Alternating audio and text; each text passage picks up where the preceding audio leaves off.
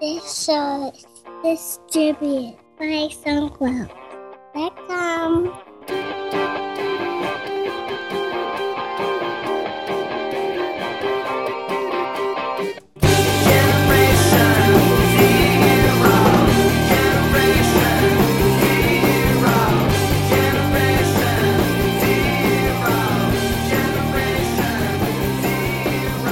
Welcome to episode 128 of TechZing, hosted by myself, Justin Vincent, and Jason Roberts.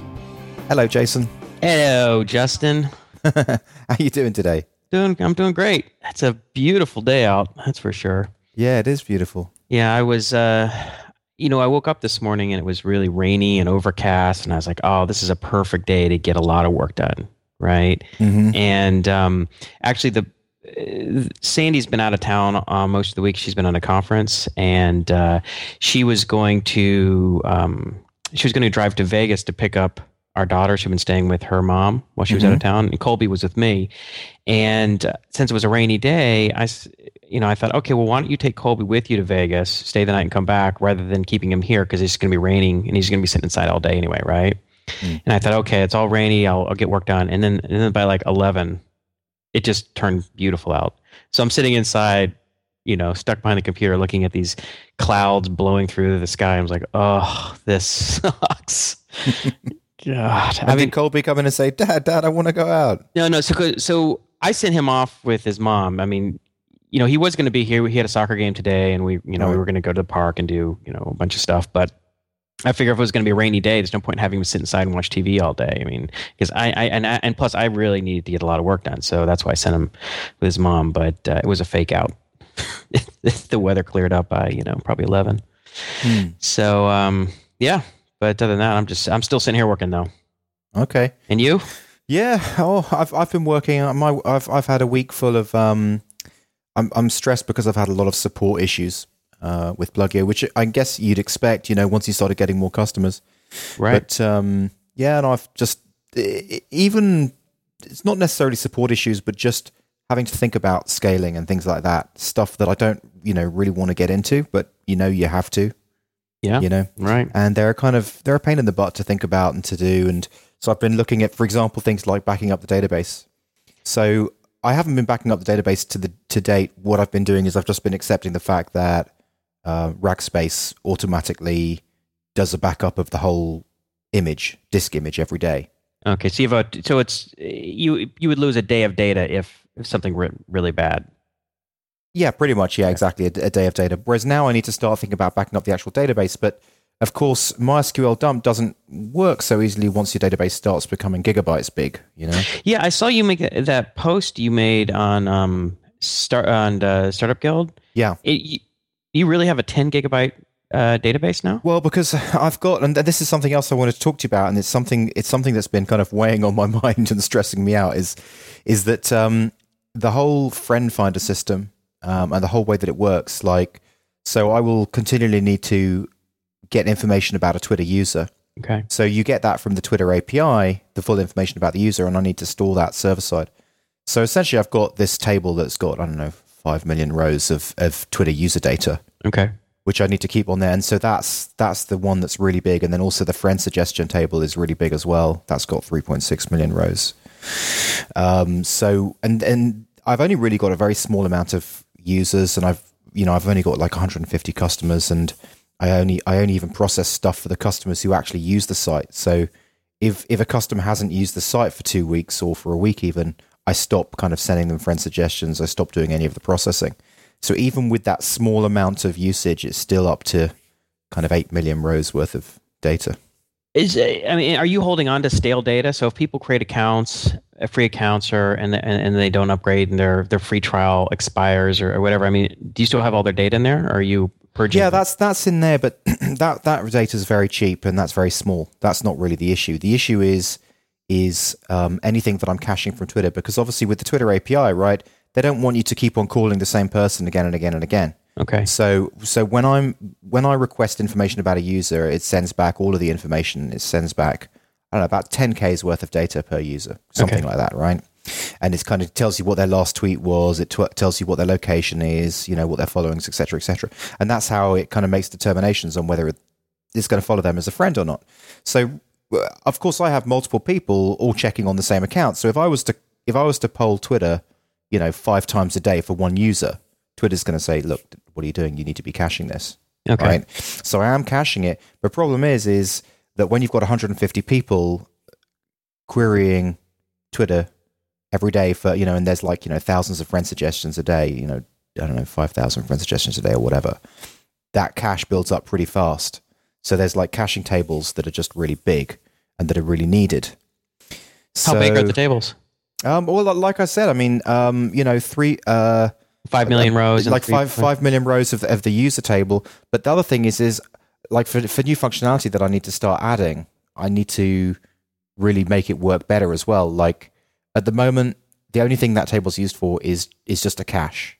It's Okay. literally just caching. But what I want to be able to do is so that people can go in and type, okay, show me all people in New York who are graphic artists, and then they get a list of people w- within the system. You know I see.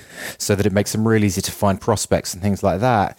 So when it, then then I'm going to have to like add MySQL indexes to it, etc., etc. So I'm now starting to think, well, hold on a second. You know, there's 300 million Twitter users. I mean, the ideal scenario would be if I had 300 million Twitter users cached, right? Basically, everyone on Twitter. So then I need to think, well, how how do I do that? How do I store that on my little disk image? How do I regularly update those 300 million users so that I've got the latest one without breaking the API limits, etc., etc. So Yeah, I mean, do you really have to think that big yet? I mean, why would you need to do something like that at this stage? Well, because if someone comes onto the system and they're and they're they're prospecting, right? And they, they so let's say it's you, AppIgnite, right? So you come onto Pluggio. Wouldn't it be an incredibly powerful feature if you could basically search through all of Twitter's users and find everyone within a certain specified area who ha- who has specified keywords in their bio? Right. Yeah. Sure. There's no way to do that right now. Okay. You know, And you're thinking of rather than querying that, you you're just going to just sort of drink. Twitter doesn't have that option. There is no way to query that from Twitter. So how do you get that data? What? Well, you can get the data from. So basically, what you can do is you can get a user's data from Twitter by supplying a Twitter ID, I see. Right? But they they don't have a search to say you know a way to search people's bios. hmm So I'm I'm thinking if I can index everyone on Twitter into a database, then I can offer all of that search functionality, and it'll be like a lot of added value. Well, how would you get that data? Well, wha- I mean, One 'cause way- I mean, if I mean, you just crawl like you have 150 people, and then you crawl their followers and get their IDs, and just well, that, that that's exactly what I'm doing right now. Yeah, and and that's why it's only kind of five million rows because it's only relating to the pe- as I said, it only does stuff relating to people who log in who are active. right. But ultimately, for you know, for the for the for the maximum utility, it'd be great if I could have all of Twitter's users in my you know backed up, and so then I could to to get that data, I just basically would crawl you know from one to three hundred million just IDs, just ID numbers. yeah, I'm I'm just wondering how you would find those ID numbers. Well, it's just one, two, three, four, So five, you would you would just go like that. You would just start Yeah. indexing. I mean, hmm. Another way to, you know, I don't know. I get some ideas, but I don't know if they make sense. I'd have to think about it. Okay. Well, Well, no, because uh, yeah, I mean, okay. Well, let, let me let me break you down to um, like a, a smaller problem that I've got. Okay, so one one of the things that Pluggio already offers is the ability to tell you to make unfollow suggestions. Okay. Right? So the way that it does that, and it's it doing it in a very inefficient way right now, and I was wanted to brainstorm this with you for a better way. So the API, what they offer is they offer the capability to just return you to return you all the IDs of users that follow someone. okay. And there's another API endpoint that offers all the IDs of people that they follow. Right. So basically, based on that, as long as you keep track of those two lists of IDs, over time you can see which IDs disappear from one list, and then you can say, right, these people are no longer following you. Sure. Right. So, you know. So at the moment, the way that I do that is I do that query, pull in those IDs, and store them like in a serialized object on the server.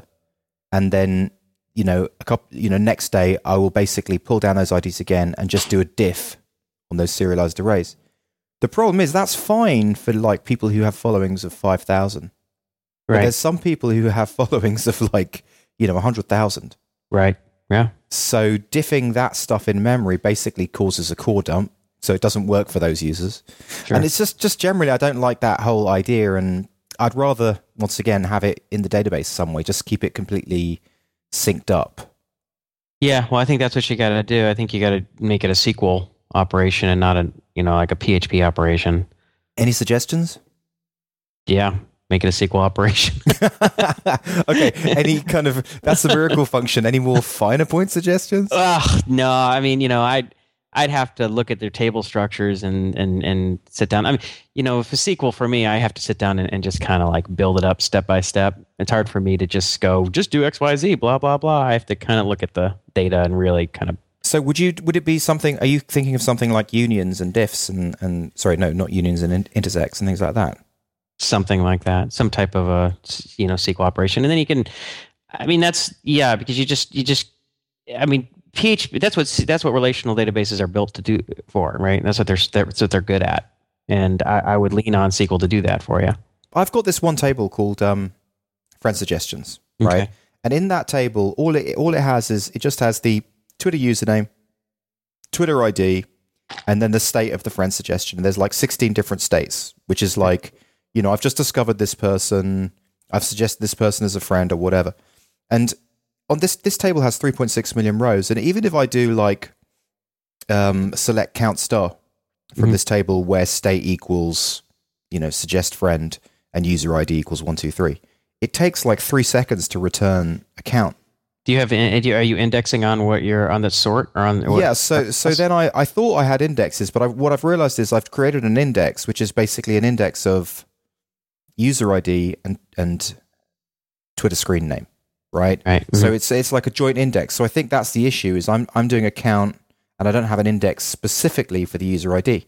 But when I try and create an index, I'm sitting there for like five hours and it's not, cre- you know, it's not creating the index. Yeah, well, that's always the challenge with databases, right? I mean, it's sort of the either you think really hard about your data beforehand and create all the right indexes, which you're inevitably going to get wrong because you know as applications evolve and grow and the data becomes more complex you don't have the indexes in place because you didn't understand exactly how it was going to be used. So inevitably you're going to come with situations where you're going to have to re-index gigantic tables and it's going to be a big massive effort. So i think what you're going to have to do is well i think first of all if you if you index your tables properly based on the kind of queries you want to run you're going to be fine and you'll be able to do all the things that you want to do.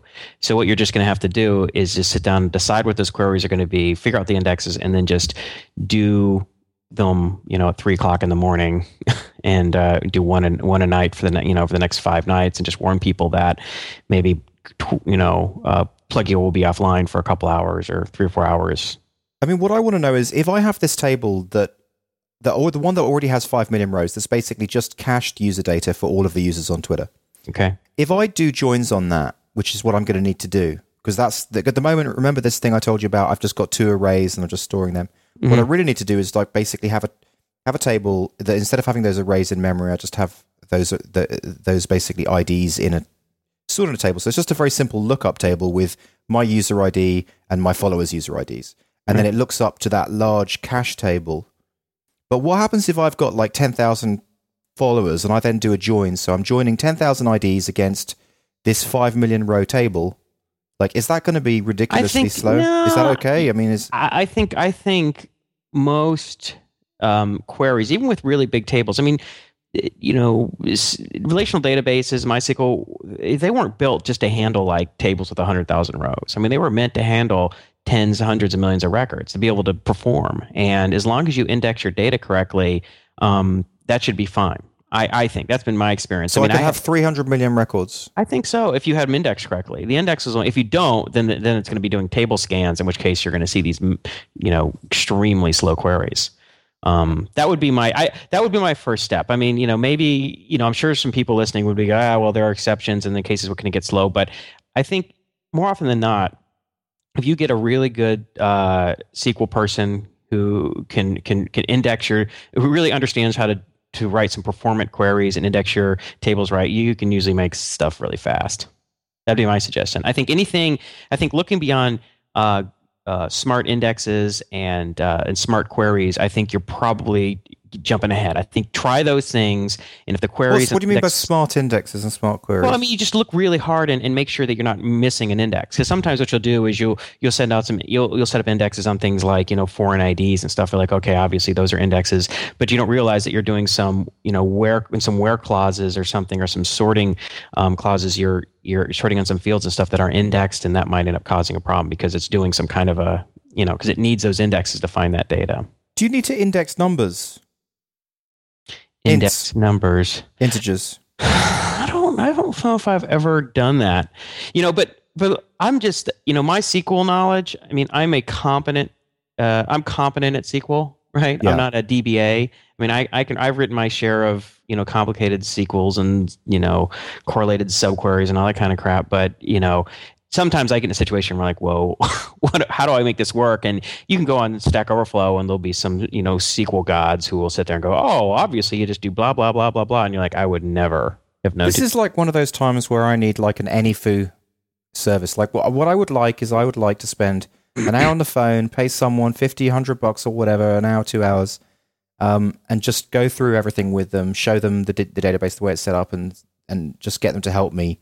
Look, okay, these are the mistakes that I'm making. This is the issue. Because even when I when I look at the um, explain, right, Mhm. it just doesn't make any sense to me. I don't know what it's saying. You know, it's like Yeah. okay, cool. Explain, right? Oh, whatever. Yeah, I don't even know what that means.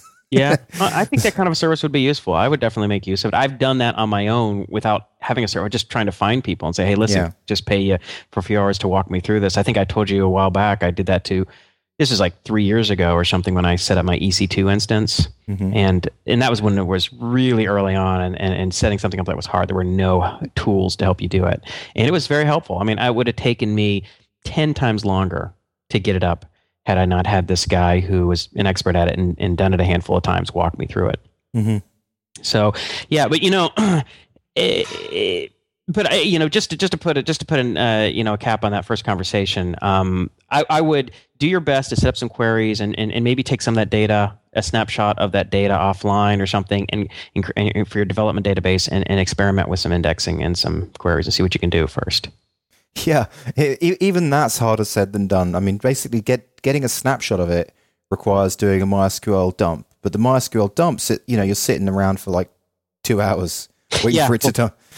Yeah, that's that's that's why you're going to have to just, just figure out what you want to do, come with a plan, and then get these things done every night. Say, okay, well, this is going to be a five step process. Step one is tonight I'm going to get a copy of the database. It's going to run at you know 2 a.m. Pacific time, you know, and just read the dump. But the other thing is, it really slows down the server when it's doing that stuff right, because Well, it's yeah. it takes up a lot of CPU. So I'm thinking probably what I need to do is basically take a snapshot on Rackspace of that server, build a, a new version of the server, and then on that separate version do all this stuff.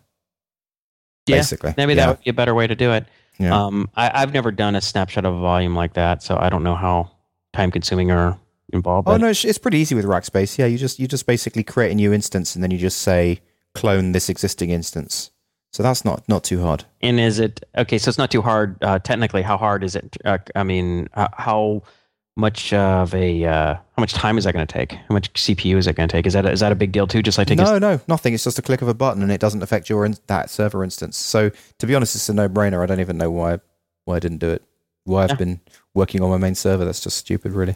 yeah, that sounds like you're uh, sounds like you're you've answered your own question. Yeah. Well, have you noticed that a lot of times when I would go to write uh, a question on Stack Overflow, by the and, and by the time I I had finished writing the question, I pretty much figured it out. Yeah. It's it's that going through that process of, of of writing a really good question, stating your assumptions, stating the context exactly, stating very stating very explicitly what is it you're trying to achieve and what you think the problems might be, and then, then you're just like, oh, I got this, and that's essentially, I guess, what we did right here, right? You just sort of, So so why don't you give us a quick rundown about um, uh, microconf? Oh, okay. Yeah, just a quick reminder for everybody. So, MicroConf, which is Rob Walling's uh, conference, is Rob Walling and Mike Taber. Is that Yeah. is Mike Mike Taber who um, who host uh, the Startups for the Rest of Us, uh, the podcast um, that they do. Um, they are hosting a conference called MicroConf, June sixth and seventh in Las Vegas. Justin and I are going to be there. We're driving there with my daughters, who then will be dropping off my in laws. and uh, we'll be down there hanging out, hopefully recording a show or two, and uh, I don't know, hopefully meeting some of our listeners. So come on by now. And if you go to MicroConf and sign up uh, with, and use the TechZing uh, discount code or coupon code, you get like hundred dollars off, right? Yeah. All right. So I think that's it. So it's time to act, act now. Make it happen. Do it. Meet us there. Should be fun. Um, so I think that's it. So how so how's AppIgnite going? How's AppIgnite going? So let's see. Um, there's a few different things. Um, one thing that really frustrated me, so uh, and sort of surprised me, um, is I, I set up you know beta accounts for I don't know five five testers, Mm-hmm. and most of them when they tried they they created um, they logged in and then they generated an application they tried to log in their app they couldn't log in and so i went and investigated and i'm looking and the hashes i, I didn't look at the hashes you know at first that that carefully because uh, you know sometimes you're looking at What do you mean the hashes? the hash of a password i'm sorry. So when I, when i hash your password using like blowfish or sha 256 or something it creates this long series of characters. So you know your uh, your password isn't you know hello world it's this gigantic thing. So um and, and we've talked about that before how i built sort of a hashing um, class Yeah. that would you know do really super random salting and stretching iterations and these advanced hashing algorithms and all that kind of cool stuff so uh, anyway all, all these guys uh, emailed me and were like yeah i can't i can't log into my app and i'm like what the hell is happening and as it turns out the hashing algorithm we used uh, or the hashing library um, is called crypt which is a you know php built-in uh, yeah. Library call. Well, it turns out crypt doesn't run on like five PHP 5.2 or 5.1. and I have 5.3 on my local on my you know uh, Mac, but the uh, the virtual private server that has appignite.com, it's running PHP 5.2.6. Okay. And Okay. that doesn't have crypt, which means crypt was just failing and returning just kind of like this uh, ran- salt. It was just returning like the salt, random salt, not So so are you are you now going to say, "Oh, I wish I if I was just working off the server then I wouldn't have this issue." No, no, I'm not saying that. I mean, that's an old argument. I mean, that obviously was true, but Right. you know, it's it's it's fine. I mean, I've uh, I've been working locally for a while now, and um, but So what did you do? so what I well, first of all, it took me a minute to figure out what the hell was going on, and and I realized because I my, I I actually have an account, obviously on uh, appignite.com, right? Mhm. So, but I th- I'm not exactly sure what happened. Maybe the account that I created was was created a long time ago, or I manually created the hash when I was testing the algorithm out, or something. Yeah. So for whatever reason, it was fine. Um, and then you probably just copy and pasted it from your local DB into your uh, yeah, but when, and then when I whenever I create a new application, I think maybe because of a session thing, it thought I was still logged in. I'm not exactly sure. I mean, I didn't investigate it that carefully, but Okay. needless to say that it was screwed up. So I had to I had to go and and create a new hashing um, algorithm using or not algorithm, but I mean, you can you, you can rely on a hashing library, but ultimately you got to figure out a way to encode the salt and the and the number of iterations or you know that you're using and that kind of stuff. So I used the new PHP, uh, the um, um, an older PHP hashing algorithm just called Hash. And Yeah. pass it like eh, you know they have like they support like twenty or thirty different hashes. They just don't support bcrypt, which is one of the slower. the, the, the one that you happen to choose. yeah, it's a, it's it's a, it's a newer. I mean, it's not a newer one. It's just considered to be really slow, which means it's harder to crack because it takes longer to calculate the hash. Right. But uh, but it does support you know SHA two fifty six and, and SHA um, five twelve, which are really slow too. so what about the, the the hash one? Did that support anything good? Yeah, it was five one. I think it's like PHP five point one and up, and I think that's kind of where I'm I'm I'm going back to. I'm not supporting PHP four. So as long as you're in five point one is like from like two thousand four or something like that. Yeah. I think that's reasonable to go back that far. Okay. So I had to write that. That was just like a compute, complete like what the hell's going on and like why am I wasting time on this? But then it's like nobody can log into their servers, to their, to their apps. I mean, so I had to I had to do that. Um, so you fixed it, and then what happened? well, then the other thing, it works fine now. Um, it was kind of cool though because that was one of the things that I'd kind of had that that Guyon had worked on. So I didn't understand the hashing stuff as much as he did, but since I had to go build it because he was working on something else, I'm like, okay, now I get I get it. Mm, That was kind of cool. Um, the uh, But then I also had to create a way for you to reset your password if you forgot it. Yeah. Ignite proper. I had that generated. Which app. you needed to do anyway. I need to do anyway, but I'm like, well, how am I going to how am I going to have these five beta testers reset their passwords unless I make one up for them or I email it to them, right? Which is the whole point. You don't want to do stuff like that. Um, so I, I, had to code all that up. So uh, that was just kind of like some kind of stupid stuff that I had to do, which I wish I didn't have to do because I'm getting feedback already about stuff that really matters to to them. Okay, so then you did that. So then they got put their passwords and they logged in. Then well, I haven't. I, I, haven't emailed. I built the. I, I need to. I have about 30 more minutes on finishing up that reset password. And then I just got to push it up to the server and then email them. Okay. But every, uh, what I did is I manually sort of cut and pasted their hashes so they could log in and it would work. Um, now, why isn't AppIgnite proper an AppIgnite app?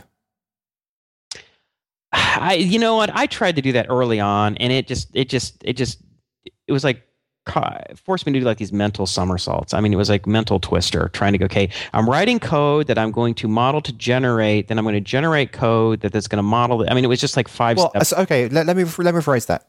Why isn't okay? I I, I, can't, Phrase, I can't. I phrased that badly. Why isn't the AppIgnite user registration system? So basically, the core CRUD aspect of it, uh, its own app, because then basically that will create an API. So then AppIgnite proper just calls the API from this generated app.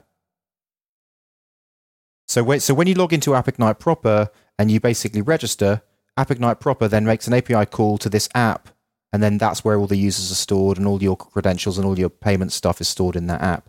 So really, AppIgnite proper still does all the code generation, etc., etc., but just um, for the the user side of things, it can go out to a proper app, and then you can add new things to it, etc. Does that make any sense? Not really. I'm not quite. Well, I mean, all I can say is this. I mean, before well, deciphering that too too deeply, I'll just say this: is that AppIgnite itself um, doesn't work quite the way the generated apps. You know how like when you write new libraries or new code and you by their tenth generation, it's so much different than the first generation. You just learn things, but the first generation still works, and that's what AppIgnite proper is. So uh, what I did is I generated, I, I cut and pasted the generated code, and I kind of fit it in to the old AppIgnite for, um, code base mm-hmm. for the, uh, or not the old, but for the AppIgnite proper, yeah, uh, code base. So that was, I mean, that was easy enough. Like it took me, you know, probably ten percent of the amount of work because I just, you know, generated a, a temporary app, you know put in some different, a few different things, and then it was it worked. So okay. it wasn't a big a deal. But say AppIgnite proper, right? You need it has a user registration system, correct? It has yes. a it has a user database, yeah, correct. Yes. So at some stage, when someone logs in, you query the database and you check their password and you see whether it's a valid user, right? Mm-hmm. So what I'm suggesting is is that at that point where it makes the query to the database, instead of querying the database, it queries your AppIgnite user app or whatever it is. So you just have one app that's just dealing with user accounts. Mm-hmm. That's all. But I don't know. Maybe I mean that's. But know, that that uh, why would that be? Oh, like a whole separate application. I generate an application just for doing one part of AppIgnite's work. Yeah, because it, it, it, it can deal with the lost password stuff. It can deal with the users the users registration stuff. It can deal with the billing stuff, and it's but a proper app. But you still have to do things like, um, I mean, that, that, that you could generate sort of the API stuff, but then you still have to deal with templates the certain way and where they're stored, directory structures.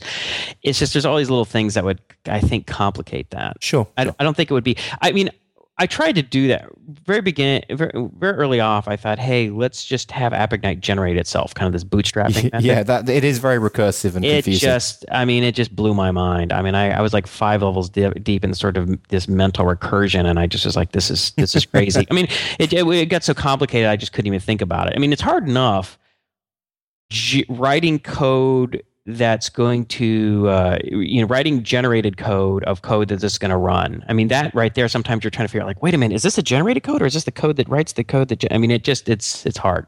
Mm-hmm. it's hard it's hard enough. Going one more one level beyond that and it's just so what you kind of have to do is you kind of have to go in steps and you work backwards. Like what i'll do is i say here's if if, if i know there's some code i want to you know like one thing i've been working on recently is the search functionality right? So what i do is i first i go write the code manually I, I write the this is what the uh, database uh, schema should look like for a search table. This is what the PHP code should look like. This is what I want the HTML to work like. And when there's a search box, and then I go, okay, so now I want to create some code that's going to generate each of these pieces. Otherwise, mm-hmm. it's really hard to think about writing a generator without having something concrete that you've already written. Yeah. You know, so, but then going two levels beyond that is just forget about it. It's just crazy. Oh, so you decided to go ahead with the search stuff. I'm glad you did because I think that's an important feature. Yeah, well, I, I need it anyway for another project that I'm working on that for a client, and I'm using AppIgnite to to build, and it, it, it requires search. So I, and I, am already halfway through it now.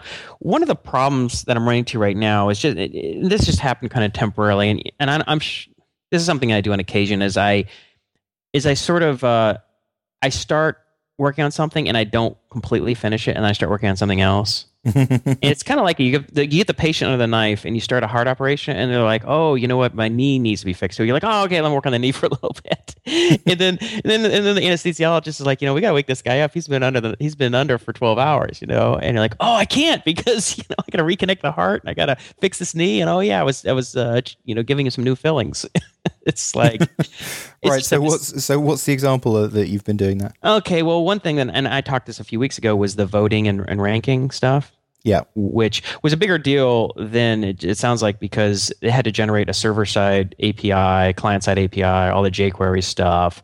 And we've talked about in the past. So I did that's like 95% complete. I mean, they just gotta I gotta upload some image some default images for your arrows and just a few things. You know, maybe a few hours of work just cleaning mm-hmm. that up. But I never finished it. I did I mean I just there's just those pieces, so I didn't want to upload it to the server. And then I started working on the search stuff and then um, I kind of stalled out on it because I just had all this other consulting work, and then I was, um, I know, I started sending people user accounts, and now I'm getting emails from the beta testers like, "Hey, can you fix X, Y, and Z?" And by the way, no one can log into their app. Meanwhile, you know, I never finished the voting or the search, and you have this sort of like half working code sitting in there. Mm, no, that so, sucks. So I think uh, uh, one reason I think it's probably good to release apps as early as you can is because it forces you not to do that because you have to be responsive. If somebody, res- if people report, you know, critical problems, I mean, you need to sort of solve those within hour, you know, days if not hours. Yeah. And if you have two or three things that are unfinished, sometimes they can go to weeks, and people are sitting around going, wondering if you're even, you know, caring or paying. And it's funny how much that weighs on your mind. It's it's very stressful to get that from a customer, basically saying the rolling schedule isn't tweeting right now. In fact, I've got a customer who said exactly that, and I'm I'm sitting here doing this podcast with that weight weight on yeah. my mind. God, I've got to fix that thing. Yeah. yeah, yeah. Um, well, it is Sunday, so if it takes a few hours on a Sunday, I don't think it's the end of the world. Yeah, no, I think they I think they'd be fine about it. But even so, it's still like this kind of grain of sand in the in the oyster in your brain. You know, it's just just Absolutely. kind of stressing you out. Well, and it's it, it, it, it, it's a good kind of stress because it forces you to stay on the on the on the, on the core on your path, mm-hmm. right? You don't get distracted by, "Ooh, it'll be neat to work on this. Ooh, it'll be cool to look at that." It's like, you know, you, you got to be careful because you just kind of get off the rails. The patient's under the knife, and you know you know how dangerous it is when you take the patient under and, and just sort of leave it an unworking version for like three or four weeks. Oh yeah, that's that's really bad because you you didn't round round the code out basically, and you forget the you forget the the kind of core points where the problems were. Yeah, and it takes you forever to get the thing back up. And people are like, "Oh, can I check out your app?" You're like, "I, you know, not really, because this is all broken." And sometimes there are certain things you work on that just take a little bit of time. They're not a two-hour fix. I mean, it's going to be a few days, yeah. but you need to make damn sure that you that you only work on what you need to and get that roll, get that you know code committed and get it rolled out. I mean, and I guess the closer you get to having actual users, then you really have to pay attention to that. Yeah, and um, anyways, obviously, I, I, made that mistake. I mean, well, because I was working on some of the stuff before I had any users, so it was easy for me to sort of um, be lazy about it, be sloppy, and just be like, ah, I'll work on a couple different things. But uh, I can't do that anymore. Hey, uh, just completely um, changing topic. I had an idea, which is kind of an outrageous idea. Okay. And uh, I'm I'm sure you're going to say, look, that's just ridiculous, outrageous. But I just wanted to brainstorm it anyway, just for a couple of minutes.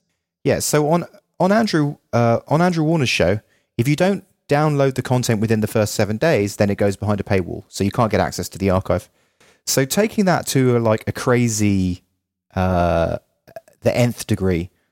Imagine the show. Imagine we were to release a show and there was only a 24 hour window to download it. We didn't have mm-hmm. a paywall. We just had a 24 hour window. And so if you didn't get that, if you didn't get the show within the 24 hour window, you just never got to listen to it. Well, uh, okay. Well, first of all, a lot of people don't even resync their uh, their iTunes or whatever pod podcast downloader. You know, sometimes within three or four days. Yeah. You know, it's like for me. So you know, it's just not. It's just sort of unrealistic to expect people to to like, oh, you know, because they don't know when we we don't we don't have an exact release schedule for one. I mean, sometimes it's a Saturday, Sunday, Monday for a discussion But- show. But the thing is, if you did only have the 24 hour window, then everyone would actually have to be on the ball. So that they'd have to join a mailing list, and it wouldn't be about kind of this uh, iTunes syncing laissez faire kind of concept. It'd be more about having to push it out, them having to pay attention. I think we'd end up having like seven listeners. I think. All right. I think that would be what would happen. I told I you it was a crazy idea. Yeah, uh, yeah. I I could see there be certain types of podcasts that uh, might be able to do that. Um, I, I mean, I'd have to think about what kinds would work, but I don't think that would. You know, I don't think that would be reasonable for us. I wouldn't want to try it. I think it would just alienate a bunch of our listeners. Be my guess. All right. So, um, do you remember Kevin O'Connor um, from, um, was it DoubleClick. D- DoubleClick? Yeah. Yeah. hmm So, and you remember Alex, who we had on the show, my friend Alex from London. Alex Gemmel. Alex Gemmel, yeah. Yep. So my friend Alex um, was w- would really like to get a job in the US and was th- thinking about moving over. So um, I've put him in touch. Do you remember that on that show that we did with uh, Kevin O'Connor, they were looking for engineers. Yeah. Right. So Sure. put those two guys in touch. Interested to see what happens. Maybe there'll be some chemistry there. Maybe Alex will end up working for a guy who sold a 3.5 billion company. You're making a love connection. yeah, acting as the matchmaker. You're like a matchmaker for nerds. That's right. Yeah. yeah what, what was that millionaire matchmaker? Right. yeah. the uh, TV show. Yeah, you should do that for uh, for nerds. That's good. Well, hopefully that happens. Um, they sh- they're uh, uh, they're located in Santa Barbara, which is just beautiful. Alex would Um, be the idea. I mean, Alex got the perfect kind of uh, temperament and personality for that. Yeah. Oh, that'd be good living. I mean, I, I think Santa Barbara is kind. living in Santa Barbara is kind of like living sort of like on a in, in, on an island. Like if you were living in uh, in in Hawaii or something. I mean, you're kind of isolated in some sense. I mean, Santa Barbara is not. It's not like a tiny little t- town. But it's I mean, only a- like an hour and a half drive from um, Los Angeles, Ye- right? Yeah, but you're. It, it does. I know a lot of people who live there. They feel like they're sort of in this like, uh, uh, what the word I tell you, this artificial world of of just perfection. You know, Okay, they just right. like you've ever talked to anybody who lives in Hawaii. They're like, yeah, it's great, but uh, I just feel sort of disconnected in some ways. But Huh. just for but for other people, it'd be great. I think it. Uh, you know, a lot of times when we've uh, been in Santa Barbara, we're like, man, maybe we should move here. This is this is good living. Although it's expensive. Yeah, it is a lot expensive. of money, a lot of money in San, in uh, Santa Barbara. Yeah, but uh, and you do, you don't kind of tradi- traditionally think of it as a place for developers and for you know tech companies. Yeah, I, I guess you could say that. But uh, there are tech companies everywhere now. I mean, you could you could you could move to any city with at least you know ten or twenty thousand people in it, and there are going to be jobs for, for people who write code. I would think. Um, it's like Oh, it's like finding a it's like finding a job as an electrician or a plumber or a, or a lawyer. I mean, you know, they just they just it's so integrated with everything now that you just have to have people that are technical. Okay, so talking about um, companies and you know w- whether you should have a tech company somewhere or not. Um, last night I was having a conversation with uh, Georgie, and I don't know how we got on the subject, but we were on the subject of how much you know money is is different companies worth. And so I was looking on Wikipedia and thinking about Microsoft. Okay, so Microsoft has revenue of sixty four billion, right? Okay. What do you think the revenue of Walmart is? The revenue of Walmart. Yeah, I don't know, maybe a hundred billion. Four hundred and fifty billion. Good grief! Yeah, I've heard I've heard people mention things like you know Walmart's you know uh, GDP is the GDP of like you know like the tenth largest country or something. I mean, can you believe that Walmart, like Microsoft, is a, is a tiny 64 billion compared to Walmart's 450 billion? It's just unbelievable. That's a lot, but I wonder what their profit is compared to uh, Microsoft. I don't think the profit margins are anywhere near what Microsoft's.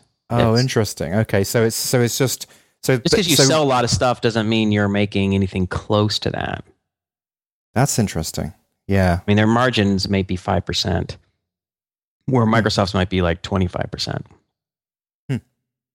I mean, So, I have no idea. I'm just making stuff up. I mean, I have no idea what their what their margins are, but I would think that the the profits would be, um, you know, I mean, would maybe be more important. Like for instance, if you're selling cars and you sell, yeah. You know, uh, you know, ten hundred thousand dollar cars a year, and you only make, you know, five percent off those. I mean, that's not a whole lot of revenue, mm. but uh, you could have uh, much lower.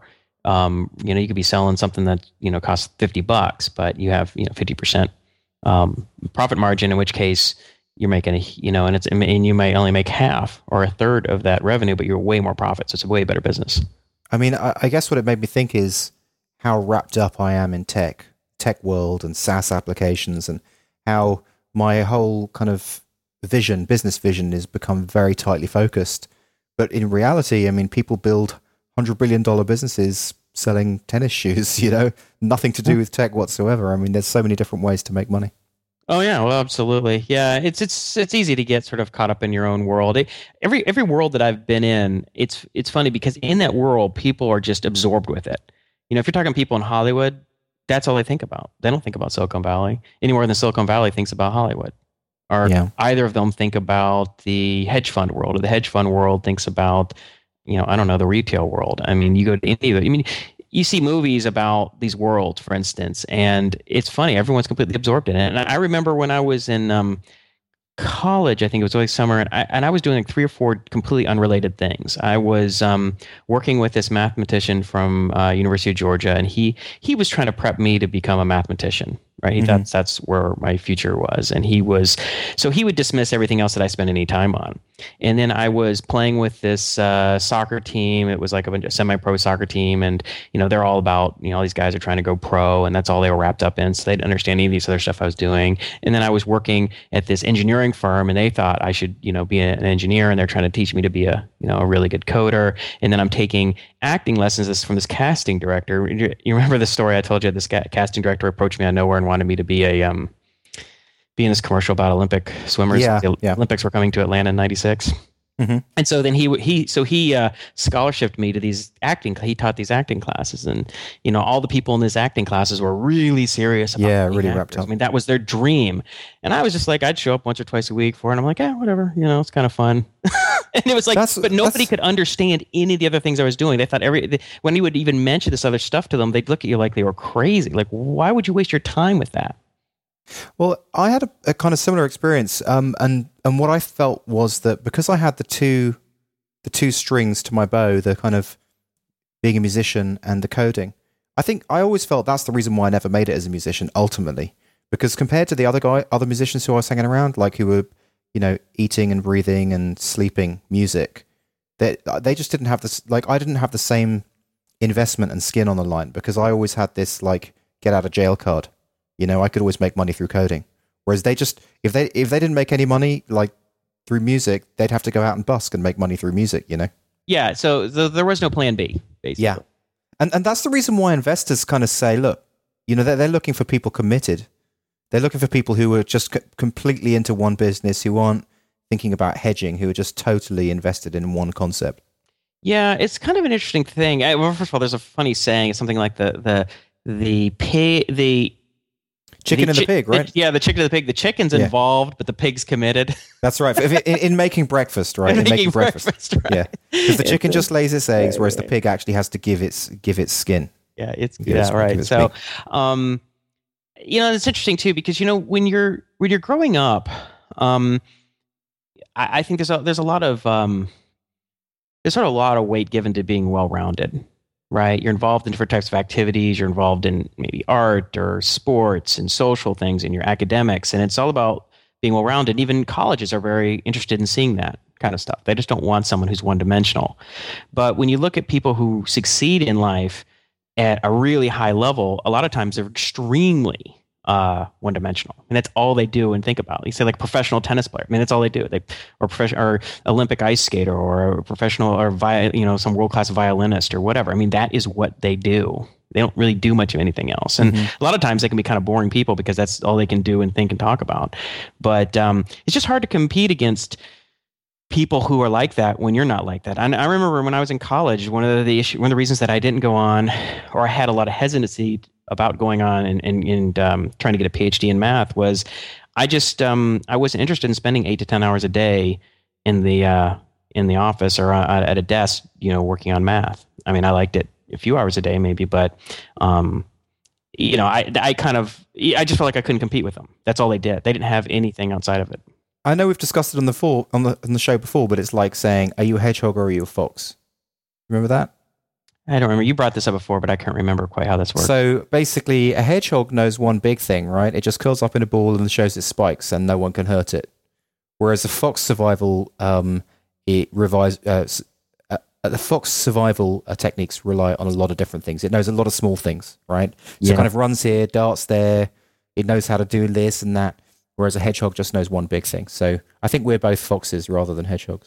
Yeah, I mean, I've I've always been that way. I've always been interested in a lot of different things, and um, you know, and it's always sometimes it's a challenge to stay focused on things. I mean, Mhm. now I the irony of that whole re- the reason I didn't become I, and I didn't go after um, I didn't follow the dream of becoming a mathematician. At least the dream I had when I was in college. Um, you know, what as it turns out, I spend eight to ten hours a day writing code anyway, right? so you know, if I was sitting around doing you know working on math proofs versus writing code, I mean, it's kind of similar. So, um, but How, how did how did acting go? What happened? Oh, you know, I I mean, I guess I just didn't have the love for it. I didn't really care. I mean, it was it was it was it was fun, right? I mean, it was like I did it for two summers, and I did like a you know whatever two months, a couple nights a week for a couple hours, and you would you know read scenes and practice.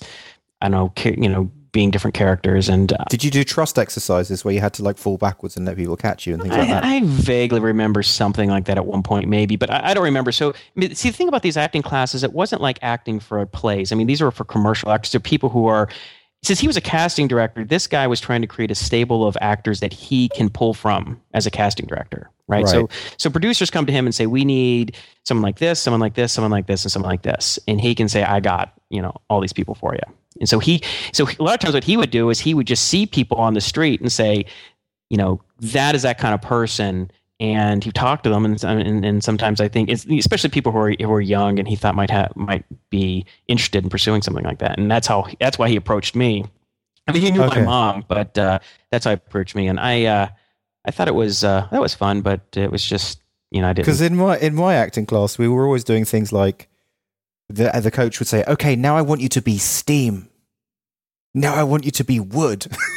You just Right. do all these really strange things. Yeah, I, I I know I've had a number of friends who who are actors or pursued that for a while, and um, you know they there's all these different types of schools of acting and method acting and all that stuff, and they get very into it and very serious about it. And I think to become a great actor, you probably have to really do a lot of that kind of stuff. Mhm. Um, but for say being somebody who gets a lot of work doing commercials, yeah. no, I mean, you have the right look. Can you read the lines well? Can you kind of uh, can you can you uh, do you understand how to work on a set and read with other people and things like that? That was more what they're worried about. Did you ever see that movie, um, There Will Be Blood, with Daniel Day Lewis?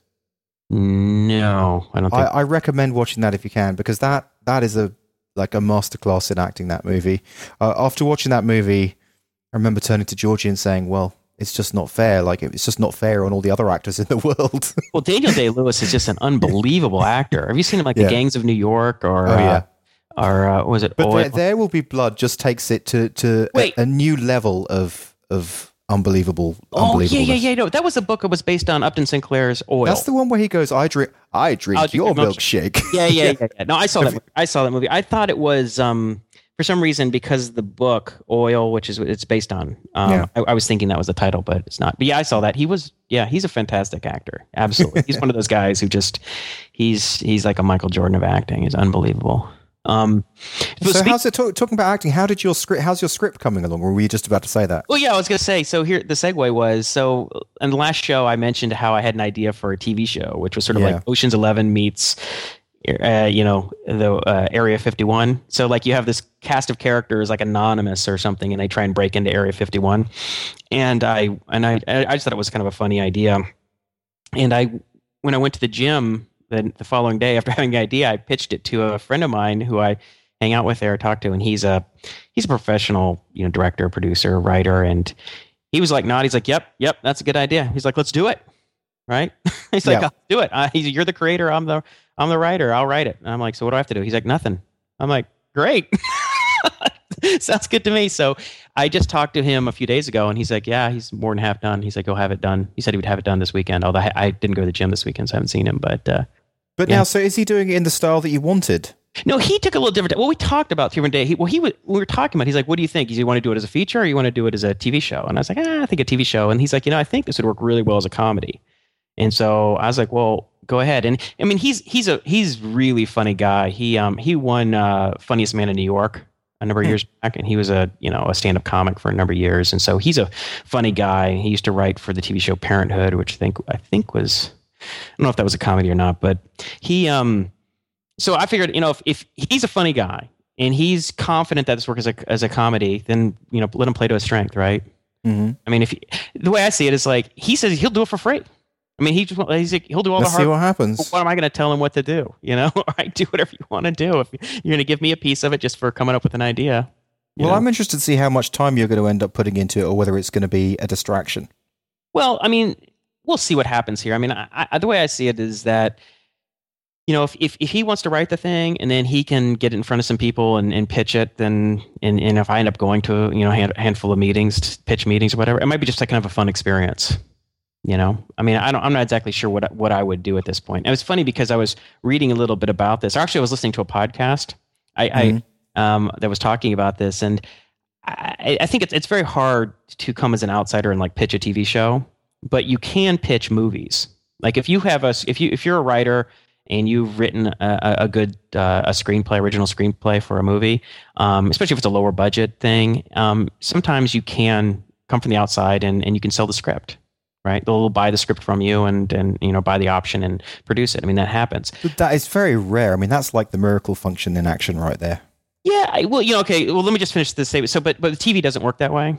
Mhm. apparently according I, I was listening to this podcast interview with this woman who was an agent for 30 or 40 years and she's like yeah that just the way it works as an as a as a writer if you have a tv show idea is even if they like your tv show idea they're just going to want you to start from the bottom. You really got to be in your early 20s they wouldn't hire you anyone in their 30s and then you get brought on and you have to work your way up the ladder. You don't just come in and pitch like hey i got an idea. It's called lost you know? Mm. like yeah whatever. I mean even if it's a good idea it's just just doesn't work that way. But um this friend of mine i mean he tyler he um i mean he he's a he, he's he's somewhat established so he might have connections and he might be able to make something happen but i don't know. I mean he, he's he's it's, it's it's like if you wanted me to talk to somebody who was a you know a seasoned ex, uh, expert uh, or i don't know a seasoned uh, entrepreneur successful entrepreneur and you and you and you came to him and they said all right i'll do it and and i i know vcs and angels and i'll go pitch it and you're like all right fine. Well, talking about acting, did you, did I tell you that I'm moving to Hollywood?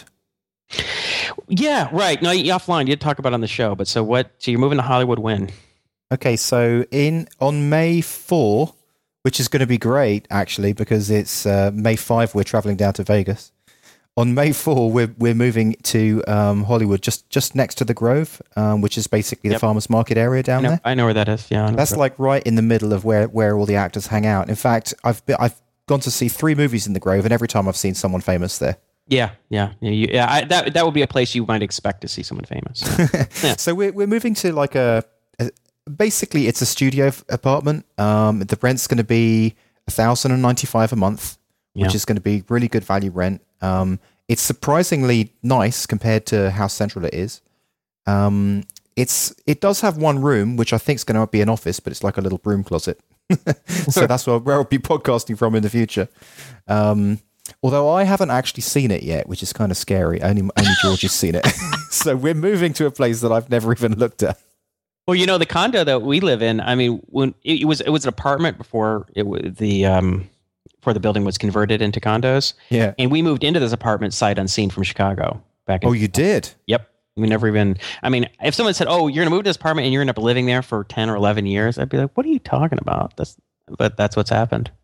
Hmm. Yeah. Yeah. Well, I wish you luck. I hope you, I hope it works out. Well, yeah, who- me who- too. Who's, who's seen it? Has Georgie seen it? Uh, Georgie's seen it, and her sister's seen it. Her sister lives in the same um, apartment block, but every every kind of one is different. Like her sister has a really small studio, whereas this is like a, almost a one bedroom. right. Okay. So I don't really know what it's going to be like, hundred percent. But hey, whatever. You know, let's see what happens. Well, it's an apartment, right? I mean, if it, you know, you're out and if you don't like it, you're out in a year later. You know, your lease usually, right? So- well, I've also got another plan, which is to, um, you know, I've got a house in the UK, right? okay. So I've got another plan to uh, move over to the UK and uh, have a look at selling that. Right. So you're gonna live there and sell it while you're living there. That's right. Yeah. Hmm. Well, that's cool. So, uh, how much do you think you can sell for? No idea. But I but but come come December, I may be on tour around Europe, which would be great to meet some uh, TechZing listeners over in London. Yeah, that'll be cool. Yeah. Yeah, we're heading to Europe in uh, on the eighth, I think. Oh yeah. Yeah, we're going to Sweden and Norway. Um, well, after after um the day you and I get back from Vegas, we're Sandy and I are flying to uh, to Stockholm. Huh. Yeah, awesome. So- Stockholm's a great place. yeah. A, a really good friend of ours um, is getting married, and uh, we're, so we're going to go there for his wedding. For you know, spend three or four days there. He's oh, the is that fr- the guy you've spoken about? About He- the guy who does really well in football? Yeah, he's the friend of mine who, well, you know, when I first met him, he was 20. He was a 20 year old kid, and I was starting my soccer team, and I recruited him, and he ended up, you know, long story, we ended up moving into our loft, which we then renamed the Euro Suite. he ended up living with us for eight months, helping me run the soccer team, and so ever since then, he's kind of like my adopted little brother or something. And, um, you know, he oh, he comes back periodically, and we'll hang out here in LA for a with a couple week for a couple weeks with us. So how are you managing all the kids? What's gonna how are you gonna do that? Oh, that's going to stay with Sandy's parents. So, well, actually, no, Oh. the girls are. So she's uh, Sandy's mom's going to watch the girls, and then her mom and dad. Although her dad's not really going to help much, I don't would imagine. But uh, and then we have sort of this uh, friend of ours. She's more like a nanny slash babysitter, and she'll just watch Colby because he'll still be finishing his last week of school. Mm-hmm. So anyway, so we're going to go over there to Stockholm, and then we're going to go to Norway for a week because Guyon, that's where Guyon lives. Have you met him? In, you haven't met him face to face, have you? I have never met, although I see him, I see his video every day. I watch him on video. so um, we're gonna go hang out with uh, with them for a few days in uh, Oslo. So and then come back. Well, okay. Talking about Guyone and basically working with someone online, let's talk a little bit about my outsourcing stuff. Yes, let's talk about it. I want to hear the update. Okay. So I got a question for you. Okay. Let, let- I'm going to give you a, a, a No, like the answer is no. okay. This is this is a task. How long would this take you, or how long would you expect this to take someone? Right. So, please, Jason, will you go to Google Reader? hmm and they they have like a file export system where you can basically export OPML, which is Mhm. basically an XML file. I'd just like you to export one of those and just find a way to parse it in PHP and dump the array to a screen. Okay. How long is that going to take you? Hmm. Well, let's see. I mean, l- let's let's say you end up spending two to three hours, re, you know, looking through the PHP documentation and looking at the two or three different XML parsing libraries, and figure out Yeah. how you know which one works best and and will ex- and and will get a bug. I mean, I would think it would probably take anywhere from one to let's say one to four hours. Four hours at the outside. Let's assume you got unlucky. You've played around with the library. It had a bug or it didn't work right, and then you had to start over again. You got another library. And, you know, maybe Wow. Okay. Well, that's a revelation to me because I I would say ten minutes, but uh, hey, that's fine. So so that's really interesting. So obviously, I because I I, I was like you know he came back three hours. You know, it took three hours. So to me, I thought that was a really really long time. But Well, it just, I mean, it's, it's a lot of these things. It's like you just never know. I mean, sometimes I take 15 minutes, sometimes like a few hours, because if you don't, if you don't know a library that's going to do it and have used that library where you can go cut and paste the code, then you have to go do research and then you have to write, ex- and you have to read through examples and write some experiments. And some of the experiments you're trying, going to get frustrated with because you screwed something up simple, you missed the parameters not right, and, you know, and, and sometimes, you know, it's hard to get anything done in less than an hour unless you're cutting and pasting code. I guess that is the problem. I have very high expectations because I have, I guess, just a very lot of experience at all of these different things. Um, You've written it somewhere on some project and you can just go and hunt it down, cut and paste it, change a few things, and you're done.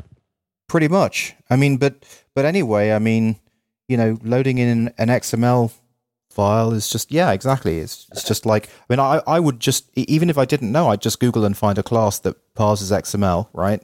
And then that parse, you just that class, you would just pass an XML string in, and then it would dump it to the screen. You know, just dump the res- results. But I mean, you're looking for something that's just going to, but you're looking for something that's going to do this, uh, not just once. This is something that will generically work.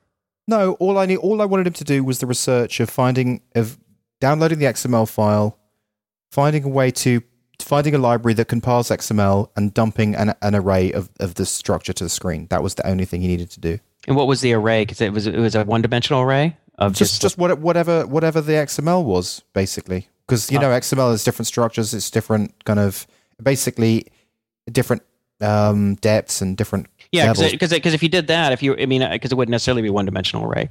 No. it would be a yeah. You're just basically talking about like a PHP sort of representation of the underlying XML. Yeah, but I mean, there's there's classes that do that, but I Mhm. guess I, I you know it literally is a ten minute job to be honest. For, for for me, I guess it's just as I say, it's just because I've done so many of these different things. So for me, sometimes it just feels like it's it's going very very slow. Well, you know what you might want to do is ask him when he does things to document. You know, every 15 minutes or half hour, what are you doing? I mean, what? Well, like, I, I can see it. I can see it because um, in Odesk there's like screenshots. What know. is he doing? Can you see him fumbling around, or what's well, he? I, I asked him to. Another thing I asked him to do is to do basically the same thing with um, uh, with Facebook, right? So Right. get a get a Facebook stream, and and the weird thing is when I when I look through the screenshots, like after about fifteen minutes, he is at that level. He's he's he's got to that place, but then there's another two hours worth of screenshots of him doing other stuff. so it's like, oh, really? think- So he's not really doing the work. you- you- I, well, no, he's he's doing stuff, but I just think he's there's also this miscommunication thing. Like, I think he's he wants to take it further than what I like. All I want is the basics because I know that once I've got that, he's saving me time on the research, and then I can start plugging it in. I see. Um, but anyway, I, I don't know. It's that's that's really floored me that you said that that you came back back with that three hour time estimate. I that mean, it's just me hard feel- to say. It's it just it's unless you unless you absolutely have done it before, nothing takes ten minutes. I mean, it Hmm. just. I mean, I'm sure there's people listening go, "Oh, well, I you know I've done this and that in ten minutes," but a lot of times, you, anytime you look at something new, like for me, like for instance, when I was looking at the hashing functions when I found out crypt didn't work, I had to go investigate crypt, and I was like looking on and I was Googling to find out, okay, well, what are my other options? And I went on Stack Overflow and I read through four or five different question threads and then I experimented. You know, I mean, if I was like, if someone said, you have 30 minutes to do this, I could have done it, but I was kind of weighing my options and looking what the trade offs were. So basically, my expectations are way out of whack here, way out of whack on all of these all of these tasks that I'm giving him, and so I'm feeling kind of you know irritated that it's taken so long. But the truth is, that's that's just realistic. Like I'm not going to be able to find someone for t- for for eight eight dollars eighty nine an hour who can. y- But even so, even if it was a sixty dollar an hour person, it's still out of whack basically. Because I mean, you're you're a hundred, you're a two hundred dollar an hour person, and you say, look, something that you've never done before can take a couple of hours. That's all there is to it. Yeah, it just So- takes it just takes just I don't Yeah. know. It just takes time. I mean, Yeah. you know, it's like I mean, even if you told me to do something that I'd already done, I still have to go and okay, where what project did I do that in? Cut and paste it, figure out what was different about it, get it cleaned up. And it just I don't know. Yeah, stuff takes Okay. time. Nothing takes ten minutes. I mean, it takes me ten minutes to go refill my coffee. Okay, well, in that case, I'm going to um, I'm going to I'm going to view it from that perspective for the next week and see see what happens at the end of the week because I've been viewing it from a different perspective. So I've been very impatient, and that's that's been my issue. Yeah, I mean, Okay, so- maybe I'm being too generous, and uh, I might be. My answer might be a little too generous, and your answer might be a little too um, harsh. So maybe it's somewhere in between. That you know, what you can tell him is what you expect that to take longer, and if he's so halfway through, let's say you say, "I think this is going to should not take any longer than two hours. This is an hour task or whatever." If you get to an hour, call me or contact me and I want to find out so I can help you because I, I don't view this. So that way he kind of gets a sense. I mean, I think the ex- expectations of what you want um, in terms of time will help him maybe plan what he's doing. It's just so tempting for me to, and I've had, I've had definitely had this problem before with with with past employees. It's so tempting for me to just say, okay, can you do this? And then I've kind of watched them struggle around for a bit, and then I'm like, well, just use this library, and I basically Google it and pass them the library, and then I watch them struggle around a bit, and then I'm like, oh, just do this, and and then I've done the job, and they didn't get a chance to do it. they didn't get a chance to learn. And uh, to be Right. honest, that is something I've done. I've done with a few different people who've worked for me, and it's, it's it is a bit of a pain. Yeah, Um, I think that's, I think that's typically the problem. You know, that's why it's so hard to delegate because you know it's like, I think it's like when you you have to get a certain number of people working for you to overcome that problem where the sheer number of people working for you over are, are still going to do more than you would have gotten done but you have to go through this probably go through this phase of where it's just inefficient more expensive to have other people doing it because you have one person or two people and you could probably still get twice as much done as both of those guys if you just set that to yourself Well, definitely now. I mean, basically, I've I'm just spending money without any any kind of return whatsoever at the moment. So I don't know how long that has to last for. You know, maybe maybe maybe that lasts for a month.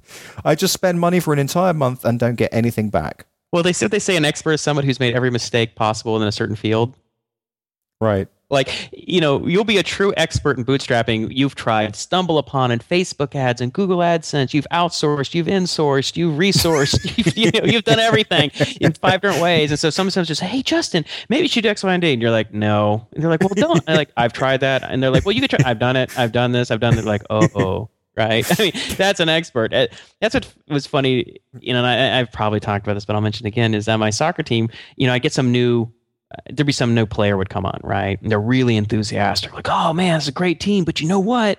We should do this, or we should do that, or we should. I'm like, kid, listen, that's not going to happen. I'll tell you five reasons why. I already tried that. I tried that in 2002, and then in 2004, and again in 2007. it doesn't work, and this is why. And you know they're full with enthusiasm and possibility, but they just don't realize that certain things just don't work because they don't understand all the constraints. And it's only till you've tried all the things and banged your head and hit all the constraints you realize, okay, now I see why this isn't going to work.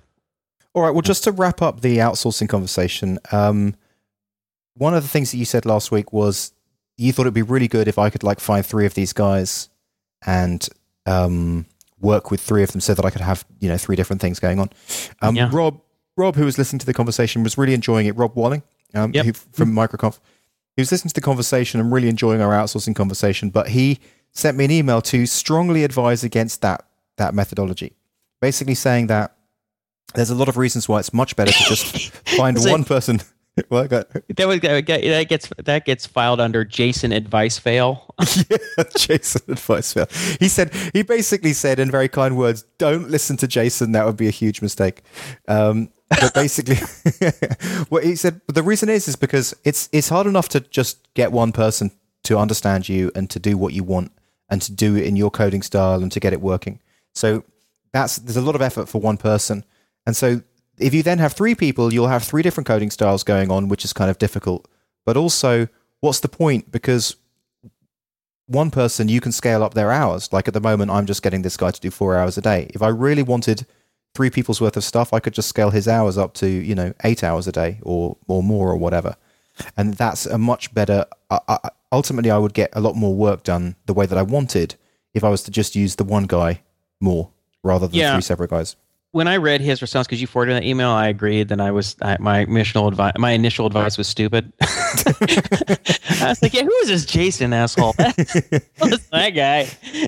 well, you know what? Actually, the what? Here's the thing. I, I think my initial advice was um, flawed because I wasn't answering. I wasn't thinking about the context quite the right way. I mean, yeah, you would definitely, you should definitely have one person working full time before you try and expand beyond that one person. He's absolutely right about that. Right. I mean, why would you have two people working four hours and you know, be, be, it's just more headache and communication overhead than if you have one person work eight hours. So he's absolutely right. I, I guess what I was really thinking um, is that if you got once you got one person working full time, it might be great if you if you could expand beyond that. I mean, you know, because I mean, if you, you always talk about competing with a with a with someone like uh, Hootsuite, Hootsuite, yeah. right? Well, they have more than one person, so you Right. at some point, if you wanted to go toe to the toe with them on feature for feature, then you need to have more than one guy in India, you know, writing code for you. Well, ultimately, I actually don't think that the issue is getting the features out. What I'm what I now realize is the issue is scaling. The issue is the infrastructure, scaling, be able to deal with multiple customers, um, localization.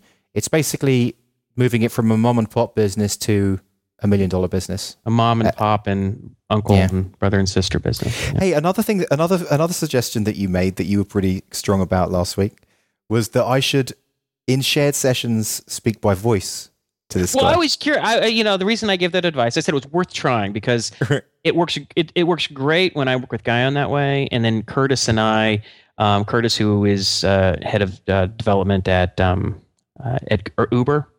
I mean, that's how we interact, right? You you know you so and it works. So well. I said, so I said, Abu. Uh, his, his name's Abu.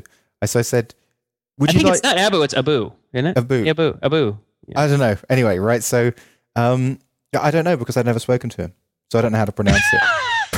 but I said, Hey, okay, are you better at text at text English or vocal English? And he said, oh, I'm I'm better at text English.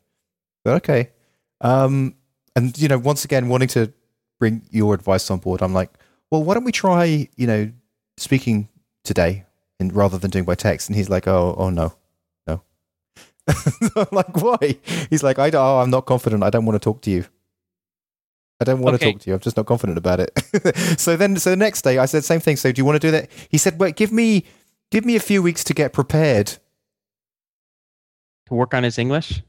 I don't know. Just he just like No, it's not that my advice has failed. It's just that he does because it would fail if you guys tried and then you couldn't understand them. yeah, If yeah. so every, he's, every second sentence you're like, what, I'm sorry, what'd you say? yeah. So he he just he's I think he's he doesn't want to do it because he thinks that it's just not going to work.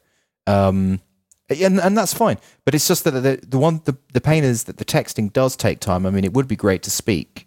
Although I'm aware that I'm an, a bit of an overbearing idiot sometimes, so maybe it's probably better if we don't. I just remember a, f- a few times where Guyon and I um, were working, and I was working for my in-laws. Like we were visiting in-laws, and I had to, and for some reason, Skype, Voice, or Google t- wasn't working, and so we could only communicate through IMing, Yeah, slow. chatting, and I, it was brutal. I mean, it was okay for an hour, but um, I, I hated it. I was like, this is just no fun at all. I mean, Yeah, no, I do agree. So, uh, like, I've I've asked him three times, and he he does say because I've been asking him over the week, and he said, "Okay, we we will do it one day. We will do it one day, but not now, not now." And now I'm feeling like, oh god, I don't want to like pressure him into doing it. you will speak to me in the Yeah. king's english well i don't know I'll be interested to see how that goes but i you But it was funny when he said when, it, when he said like I, I have to I have to prepare myself. It's like as if you know I'm this a big voice lesson? Get voice I'm this big like I don't know ogre who's like scary who he needs you're to prepare guy. himself You're- for. he's gotta he's gotta you're you know he's gotta be careful. That's interesting. So um one thing i want to talk a little bit about was the um eh, was the Pluggio and marketing because you keep talking about marketing marketing and, and one thing i discovered in a conversation we had offline is that when you're talking about marketing you're not really talking about marketing you're talking about something else there's there's this other stuff that you're doing that's helping Pluggio grow that's fueling its growth but isn't coding and it's not marketing it's this other stuff Mhm. and i thought it'd be useful to talk about that i think i think our audience should hear what it is that you're doing Well, because I do, you think that it's not marketing, but I do think it's marketing. I think I it think- falls under marketing. I think okay. I think it's a stretch to call it marketing. I think it's Well, valuable. what, well, what do you think marketing is? marketing is like advertising. It's like public relations. So if you're putting up ads on StumbleUpon or Facebook or whatever, if you're um, have a hire a PR department, if you're writing blog posts uh, or you're you're reaching out to bloggers who blog about the uh, the niche that you're that Pluggio exists in and you say hey I've, I've released these two new features or here's or here's a hook to a story you should write about us and this is why or here's our competitor this is what they just released and this is why we're better or they suck you know I hate to tell you, that's an aspect of marketing. But um, look, when think think about it from AppIgnite's point of view, right, Mhm. or, or or from Pluggio's point of view, you have you have the product, which is the actual app, which is what people use.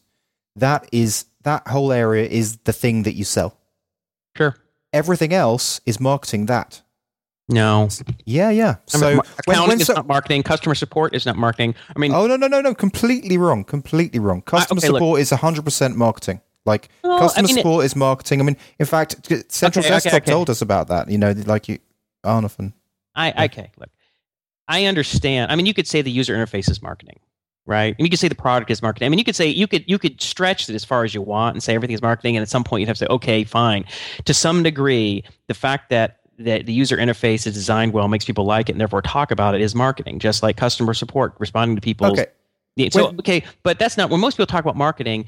If, if you say, "Oh, I have an experience in marketing," they don't assume that you're you have experience um, a- answering tech support calls. They have a, Well- they, they assume what you're talking about is dealing with advertising, product promotions, things like that. It's just it's just a different thing. Well, I mean, it- it probably have- not experienced marketing people. I don't think. I Yeah, mean, but that yeah. that that's why it's called. That's why when you, when you talk about a website, you talk you know a, a a software as a service product. You talk about the product and you talk about the marketing site. So the marketing site is everything that isn't the product. So the marketing site is the homepage. It's the whole case studies.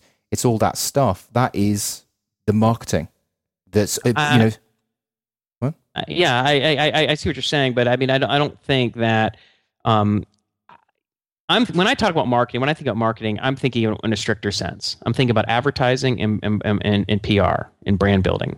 Okay, when you know these other things affect, um, you know, um, the brand, things like customer support, um, things like I, I, I don't know wh- what other things you're talking about, like uh, our A/B conversion stuff, and that's kind of A/B conversion, like the, your your funnel conversion stuff.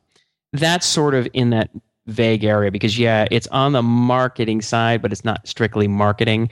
But anyway, I, what I just wanted to make clarify is that you're what I because I want people to make sure they understand because it's useful Yeah. to know is that you're not spending any money on advertising. You're not reaching out to bloggers. You're not doing any PR. Yet you're growing because of these other things, which I define as not marketing. Maybe you call it marketing, but it's not the marketing that I think of. And I think other people need to understand that you're doing stuff that's working that isn't this other stuff. Yeah. That's Yeah, all. I'm, I mean, you, you and I can argue semantics all day, and uh, if it is, doesn't really, it's not really important. But what's what I want people to understand is what's working. So why don't you talk a little bit about what you think is working? Well, so what's working? What's working is worketing, worketing because of marketing. Um, Right. What's working is that I'm building what I call the marketing site and getting that very pinned down, so that when people hit that site, they get the right sales messages, they get the right marketing messages, and they continue um, moving through the sales funnel to end up purchasing the product and buying the product. So that is really what I've been focusing on, and it is it's very difficult for me to not see it as marketing. Um, because, for example, the drip campaign, right? What you know, one of the things that I've I've been doing is that when hit, someone hits the site, it throws up a pop up, and it says sign up for a seven day course about Pluggio, you know, or uh, about how to make the most out of Twitter. So when they sign up for that course, I then send them marketing emails once every seven days. Do you see what I'm saying? Right. So that's that's that, diff- that's that's that's a little more marketing. That I- I'll give you that. That's a little close. That that would go into marketing. Okay, so then also we have uh, another thing that I do is that you know this Twitter statistics thing. So every they sign up for that, they just enter their email address, and then every week it sends them an email telling them what the stats of their Twitter account is. And at the top of that, it says, you know, if, if you take Twitter really seriously, check out Pluggio. So the idea is to just really keep within their consciousness. So those are two really big things: um, the drip campaign and the stats campaign but then also it's you know about the homepage, um, what the homepage says when they land on it. Because I I've always had a certain amount of traffic arriving to Pluggio, and I've felt that the issue that I needed to get fixed because I literally don't have any good ideas on how to bring new traffic other than some of the things we try like blogging or whatever. But I've always felt that the best thing for me to do is to try and maximize, squeeze all the juice out of the stone, as it were. So that's really what I've been working on. Yeah, you're you're you're trying to increase right the conversion rate of the traffic you do get, not not increasing the traffic directly, which is what hopefully Keith, who we interviewed a couple weeks ago, is going to help you do. I hope so. Yeah, I hope so. Affiliate marketing. Still waiting for Keith to get started. Um, apparently, this Monday he may be sending over the, tr the tracking pixels and then doing some tests this week. Okay. Okay. Yeah. So okay. I mean, I guess the the, the drip campaign that and in, and in the funnel conversion, you know, stuff. I okay. I would call that marketing, but um, but it's not. It's not, I think I just want to make sure people understand that you're you're when you say you're spending time marketing, Yeah. not doing affiliate marketing. You're not spending money on ads. You're not. Uh, you're not. You're not contacting bloggers or um, you know, other websites to uh, promote plug. You're not doing any of that. You're not doing Yeah. anything to increase your um your traffic. Okay, one the one thing that I guess I am doing that that is like that, but I've always done this, is that when someone follows me on Twitter, I basically send them back a message saying, "Hey, thanks for the follow. About me, I'm a bootstrapper building Pluggio." So what happens is I follow, you know, I follow lots of people that Pluggio suggest to me, and then a few of them follow me back, and then they get that message in their inbox, and then they typically go to Pluggio. So I would say a huge amount of traffic. In fact, I know that over two and a half thousand within the last six months, people have gone there that way. Right. That, and that is, tra- that, that is marketing, really. I think. where does most of your traffic come from? Well, it's it, it's mostly direct for some reason. Um, then uh, let me just let me just So that's word of mouth. So word of mouth then. I think word of mouth. Yeah, word of mouth is the answer to that question. Yeah. And how did you get your first, you know, hundred or thousand users? That the first, you because right when, uh, you released Pluggio, you you had a, a bunch of people right out of the gate. Twitter. I, I just did it. It all came through Twitter, basically. So you started a Twitter account, and that was in June, right around the time we started the podcast of 2009. Yeah, it was to promote the podcast. Yeah. and by the time you got you released Pluggio, and that was like in the fall, like what, like October or something, hmm November of two thousand nine. Is that right? I, t- I don't remember the dates. Yeah, so something like that. So you probably had what a thousand, two thousand followers, maybe. Yeah. On Twitter, and and then what you announced Pluggio. You said, "Hey, I'm working on Pluggio, or here's a new version," and then some percentage of those followers just checked it out, and, that, and yeah, exactly. that's how it got started. So I'm just looking at the stats here. Um, 59% of the traffic is direct, just basically goes straight to it. So basically, Okay. 60% of people just type Pluggio into the address bar or have it bookmarked. 13% is from Google organic traffic, but of that, 80% are people just typing in the word Pluggio. so 70% of people already know about it. The other 30%, is, well, 3.3% is comes from Twitter. Okay. So uh, within the, so for example, within the last month, 481 people came from Twitter, and then um, about the same again comes from JustinVincent.com. Those are people who land on the ezSQL page, hmm and then that that's kind of how the whole thing stacks up. So I don't, really don't have very much new traffic coming in there at all. Yeah. Well, uh, the good thing is, is that you're growing despite not having um, new, you know, a growth in say traffic. Mm-hmm. which is great. But that's a that's a dial you can turn, right? You Yeah, exactly. That's more, that's a dial that Keith's going to help you turn. It's like okay, because you have all these dials that you can turn, and one's you, you improving the product, improving customer support, improving your drip campaign, improving your pricing segment, whatever it is. Each one of those things are little knobs that you can turn that can you know that can be optimized. I think there are dials that I can turn. Uh, well, that's what I'm going to find out. Well, you'll see. Well, well, well the stuff that you have been doing is it, it seems to be working. The 60 day thing we've talked about last Yeah. show in particular um, has worked. Right. Mhm. Well, let's get an update on the revenue. I love the Well, revenue update. I feel like that's when I watch like The Biggest Loser, and I can say, oh, how much how many pounds this guy lose? You know? Okay, well, like, so we'll talk about the first 15 days. So it's the first Okay. 15 days of the month so far. So in December, it was 433. In January, 453. In February, 573. March, 702. April, 798. And May, 1,131. I like it. So that's 29% over, over last month. So that's looking good. Uh, seven, only seven cancellations in total this month so far for the first 15 days. Um, so that's definitely under half the rate of the cancellations of any other month. Definitely. Wow. And you've mentioned, you, I think you mentioned last week that you do contact them and ask them why they canceled, so you can get some insight from them on Mhm. that. Yeah, Yeah. And that's helping you prioritize features. Yeah, totally. And there's there's, Huh. there's lots of different reasons, but I mean, some you know sometimes people will literally say, "Eh, Hootsuite's a better deal," things Right. like that. So there's not too much you can do, you know. But other people have kind of specific reasons, like someone left because uh, they couldn't import all their feeds from Google Reader, for example. So then I then I built uh, found a way of integrating Pluggio into Google Reader anyway, and uh, you know won them back. So that was good. Oh, you did. You want to buy? Well, you know, this reminds me, and I, I, I can't remember what this interview was that I listened to. This was a while ago, but um, they were talking about how they had a way of detecting when they were about to lose somebody by Hmm. their behavior uh, uh, on the site, and by tracking, you know, by tracking this behavior and understanding, like, oh, we're about to lose someone, then they would contact them proactively and say, hey, can we help you out with anything? Are there any you know, issues you're having with you know, their product? That would be that's very interesting.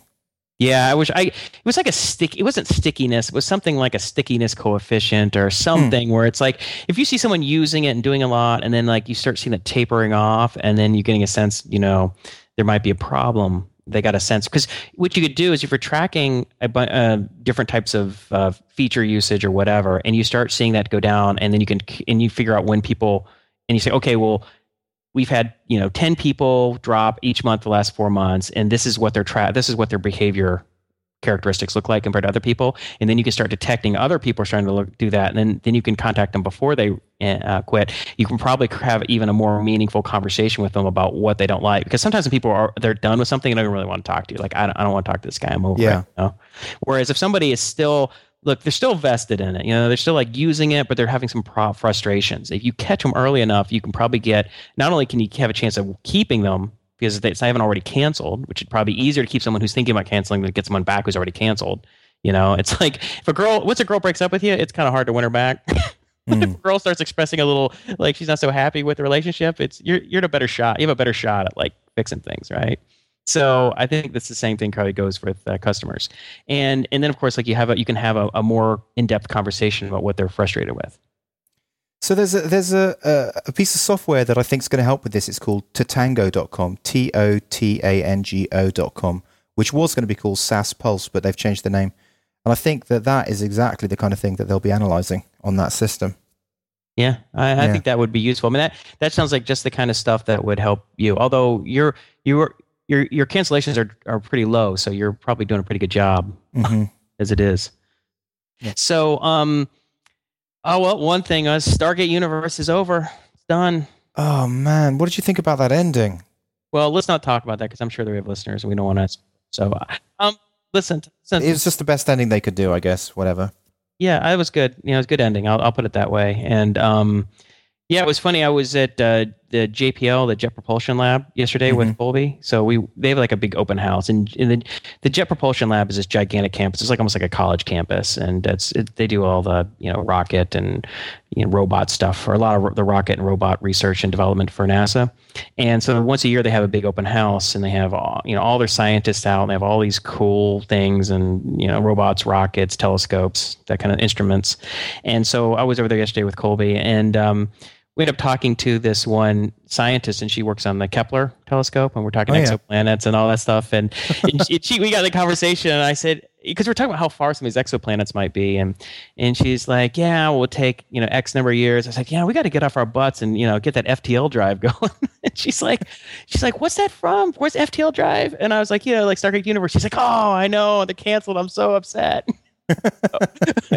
she was all bummed out, you know, and. uh I can't. I just don't understand why they can't. I mean, it just doesn't make sense. It was a really, really good show. Uh, I mean, obviously, it's just the list, you know, the the viewer levels, but I think it was still pretty good. Uh, Look, it was still pretty good. I, I, I don't know. I mean, I, I think it's like, you know, obviously I'm not a studio executive, so I don't know all the things they're weighing. But I guess they think, okay, well, this is still fine, but if we're going to put our resources in it, we're going for something that's better, right? Yeah. So you know, like a, it's like if a VC firm has to continually reinvesting in startups, even if they've invested once, they, they might say this thing is never really going to become go public or sell for a billion dollars. It's a fifty million dollar company. Do we really want to do another round of financing, or do we want to start with a new idea? And I think that's probably what they do. It's like, okay, Stargate Universe is is uh, modestly successful, but you know we want to focus our resources. they're looking for 10x. I- you know, that would be my guess. I mean, it's it's all about the money for for studios, right? For networks. I mean, they're doing it for the money, and then Square wasn't making as much money as they thought um, a show like that could or should make. But too bad for us though, because we like the show. But that's over. So, what did you think about um, the sale of Skype to Microsoft?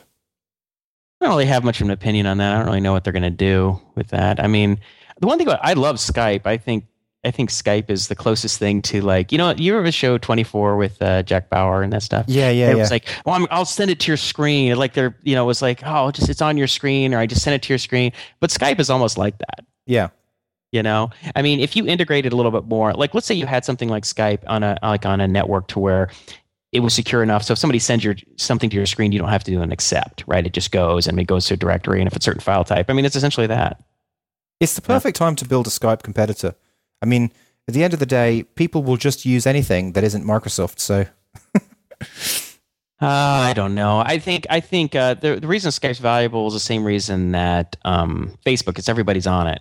mhm. You know, it's like, oh, if I get some new thing, it's like, oh, you have to down. And I say, hey, Justin, you want to talk to me this new thing? And you're like, I'm like, well, I don't have software. Like, well, download, and install it. I mean, it's just a pain in the butt. yeah, You know, and, and, and unless you're doing, unless you're just completely web based, and I have to install something. But as soon as you're asking people to install crap, it's just it's a, nobody wants to do it, and especially if Skype is the kind of thing that's people have installed on their computers that are in companies because you know a lot of times you don't have privileges to install stuff you know, and you have that barrier. It's not just a matter of getting your mom to install it; it's a matter of getting the IT guys at the company to get allow it to be installed, you know, or to install. Did you see Mailgun um, raised 1.1 million? I don't know So- what Mailgun is. Oh, Mailgun is a company you like, right? Yeah, Ma- Mailgun is the one who who we used to set up Startup Guild. Oh, right. That's right. Okay. No wonder Yeah. that that name sounds familiar to me. And I saw it this morning or yesterday, right? And Oh, your raised- mic, your mic. Sorry.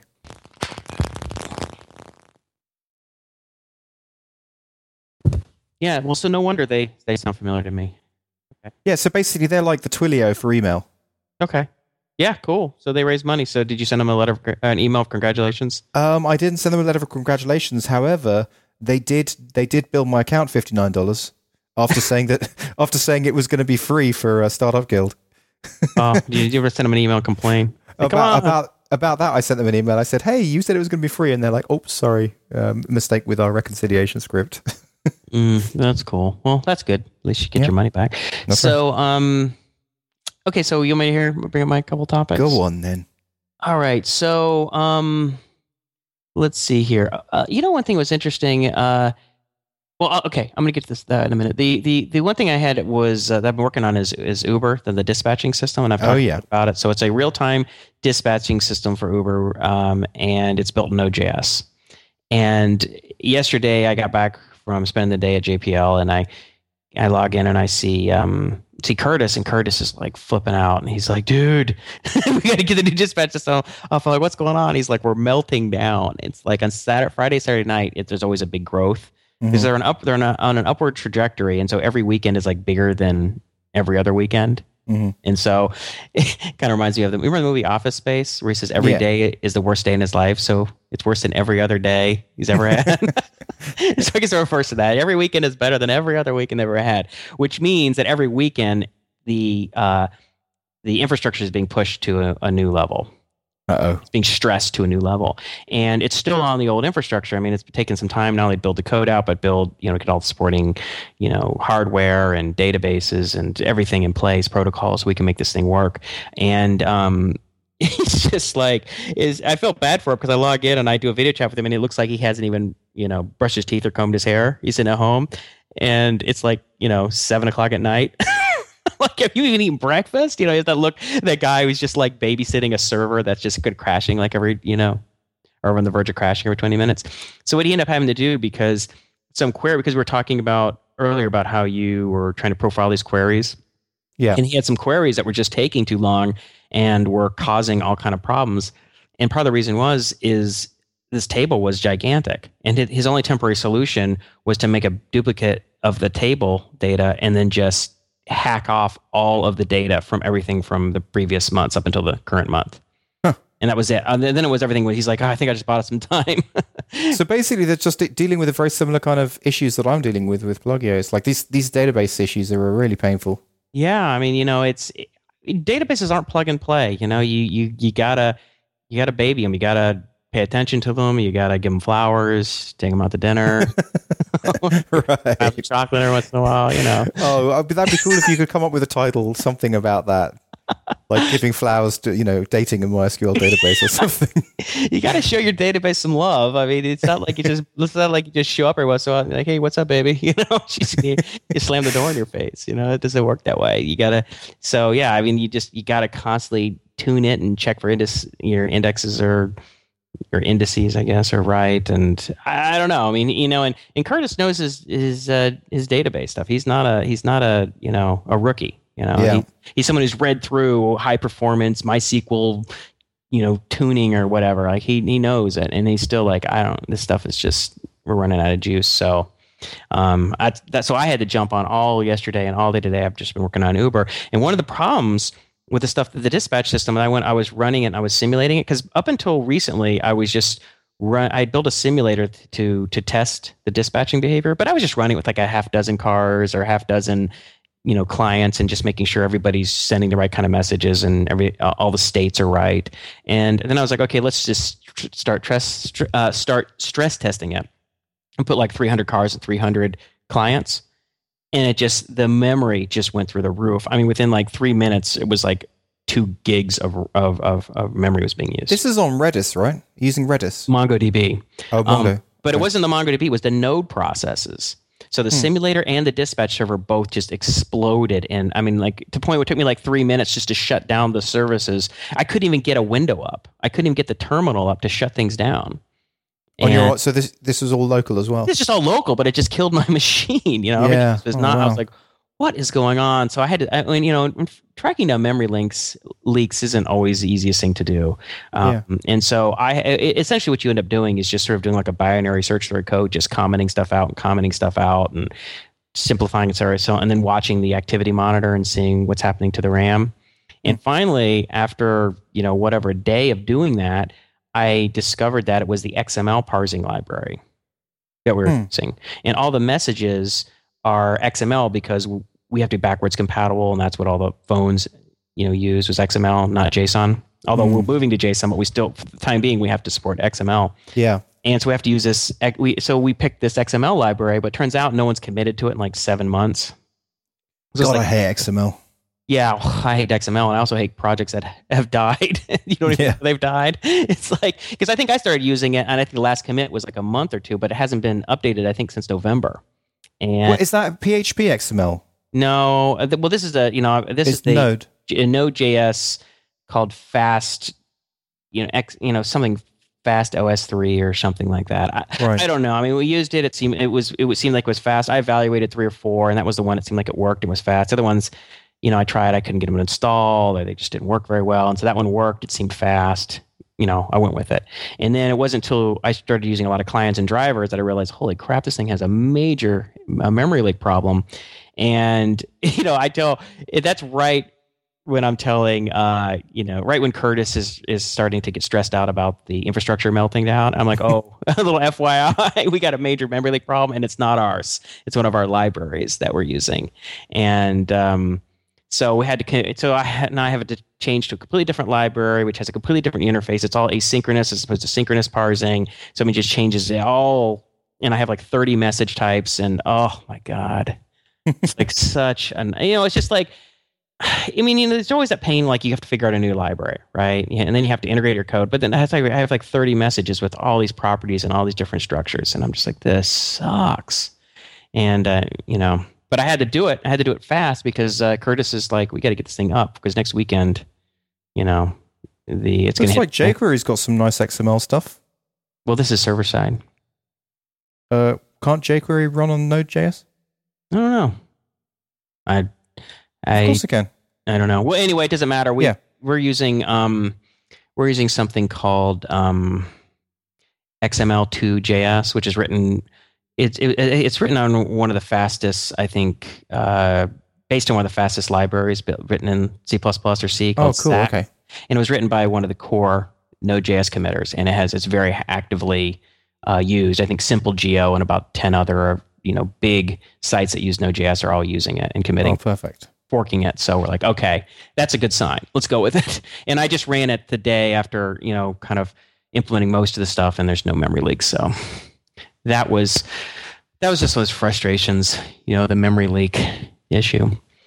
So um, what was the thing I wanted to bring up? I don't think you know what thing was interesting. I uh, I got a call out of the blue, or an email first, and a call from a uh, a guy who's running like a they're trying to set up like an ex- like a, uh, a stock exchange called uh, an ECN, and this is like I know I won't get too into it because I know a lot of our listeners may not even know what I'm talking about. But when you buy and sell stocks, you uh, and it's not a New York Stock Exchange, it's not a listed stock. It's like if you're trading like the four letter stocks like Microsoft Yeah. or Google, they are on uh, the Nad, they're a Nasdaq stock and they're traded through electronic communication networks or ECNs.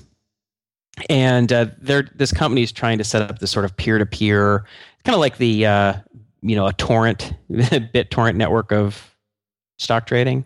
hmm And it was interesting, he found me through a Google search because of the stuff I had written, my background. It was the first time that sort of like my personal SEO Oh, so he just found you through Curtis operandi.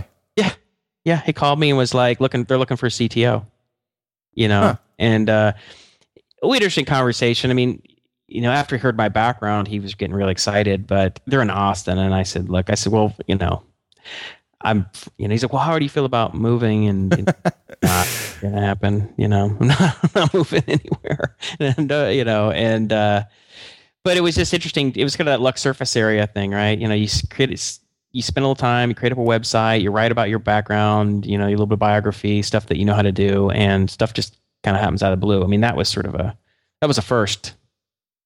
You know, I mean, we talked about last week about how you know w- what we ranked when people search for our name specifically. Mm-hmm. But that was somebody um, searching for I don't know automated trading or something like that, and then I came up somehow. that was kind of cool. So well, he, want, awesome. they, he wants me to do some consulting work, but I think I'm going to have to. Um, I, I, one thing I said, I said I wouldn't. Oh, don't you can't you can't take on any more work. You've I got know, so freaking much. I know that's what I, I got to send an email and just say that you know I just can't do it. you need to cut it off. Like seriously, cut it off before getting their hopes up. Yeah, no, actually, uh, that's the email I was planning on sending uh, probably today. uh, so I can't, can't, do it. Um, so what else I want to talk? Oh, we got a bunch of uh, guest suggestions. Did you see that email I uh, that uh, post? And I got like I don't know twenty or something like that. Anyone anyone who's like into UFOs and stuff, or is it is it all kind of techie? no, uh, no, I, it's all just uh, tech stuff. Tech, you know, most of it was startup stuff. There's a couple people are talking about like mobile, uh, iPhone dev yeah. stuff, and uh, I don't know. There was a few that were interesting. There was a um, I can't remember her name. There was a a woman who wrote a book on entrepreneurship, and that might be kind of interesting.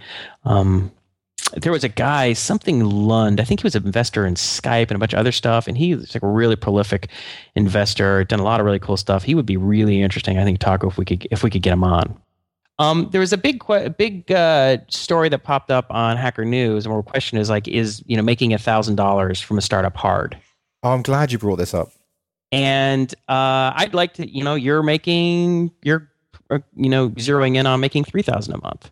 So mm-hmm. let's hear your opinion on it. Is it hard?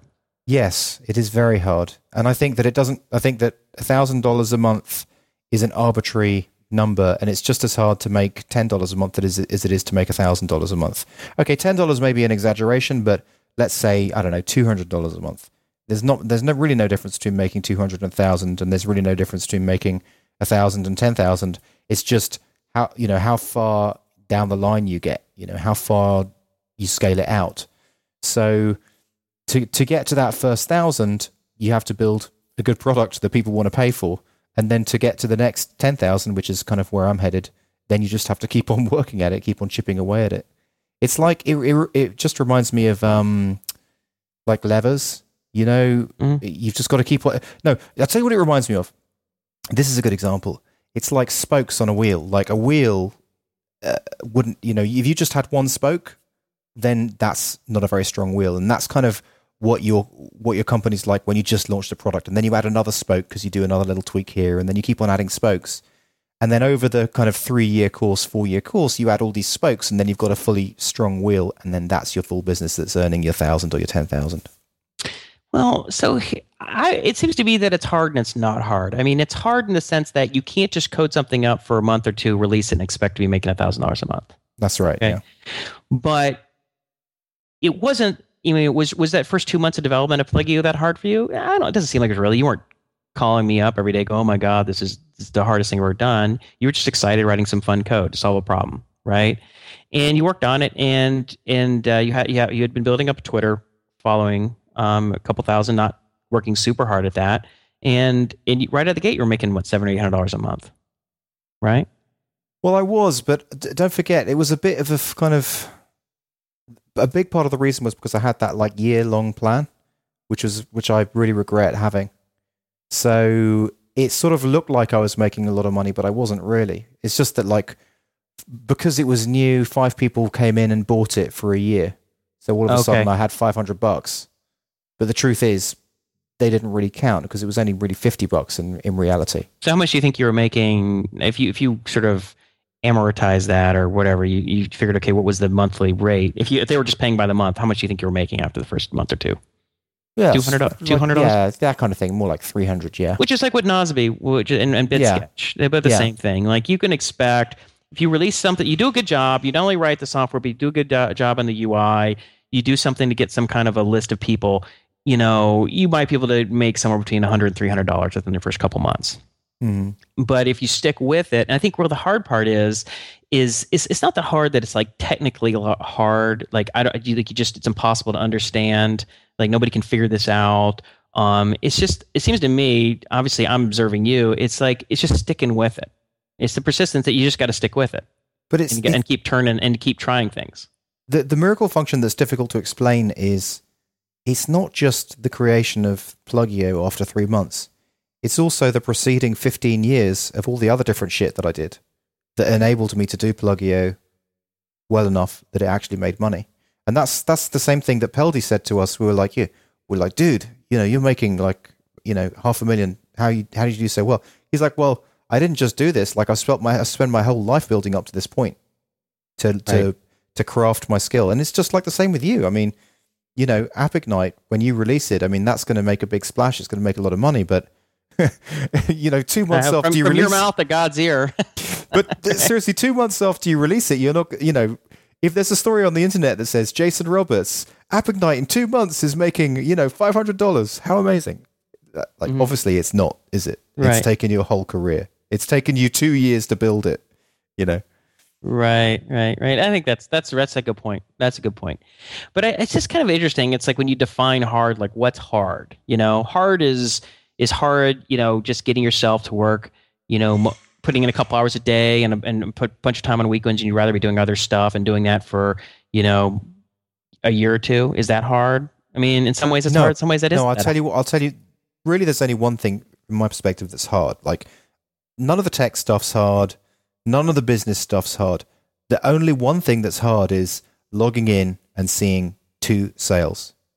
That is Uh, hard. Psychologically hard. And then you think, should I continue with this? Because there's only two sales. Is there any point continuing with this? And the next day, there's no sales. For another two weeks, there's no sales. That is hard. Then moving past that and saying, I'm going to actually put more time into this thing that's not creating any sales, that my wife says is wasting my time, and that there just doesn't seem to be any reason for me to be doing. That is what's hard. Yeah, well, it it it took a lot of because you essentially quit. You let it. You put it on cruise control for almost a year, right? Mhm. I mean, you didn't. You you.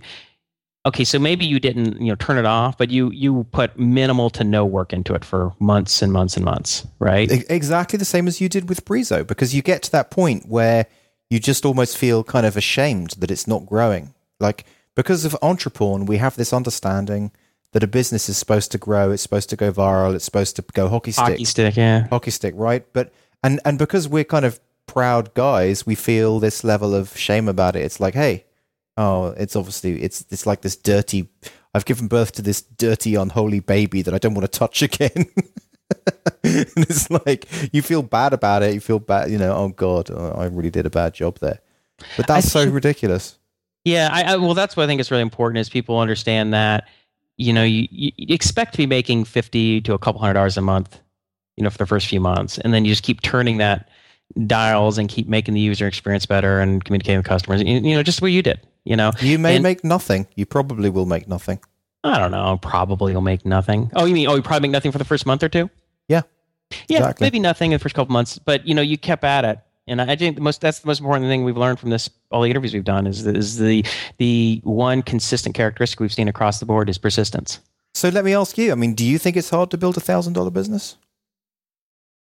I think it, uh, you know, I think one thing that I, I mentioned on Startup Guild, because some guy was talking about his idea for a startup, and I just thought he was going after something that was much bigger than you should probably go after as a single founder. I mean, why would you compete against Groupon by yourself?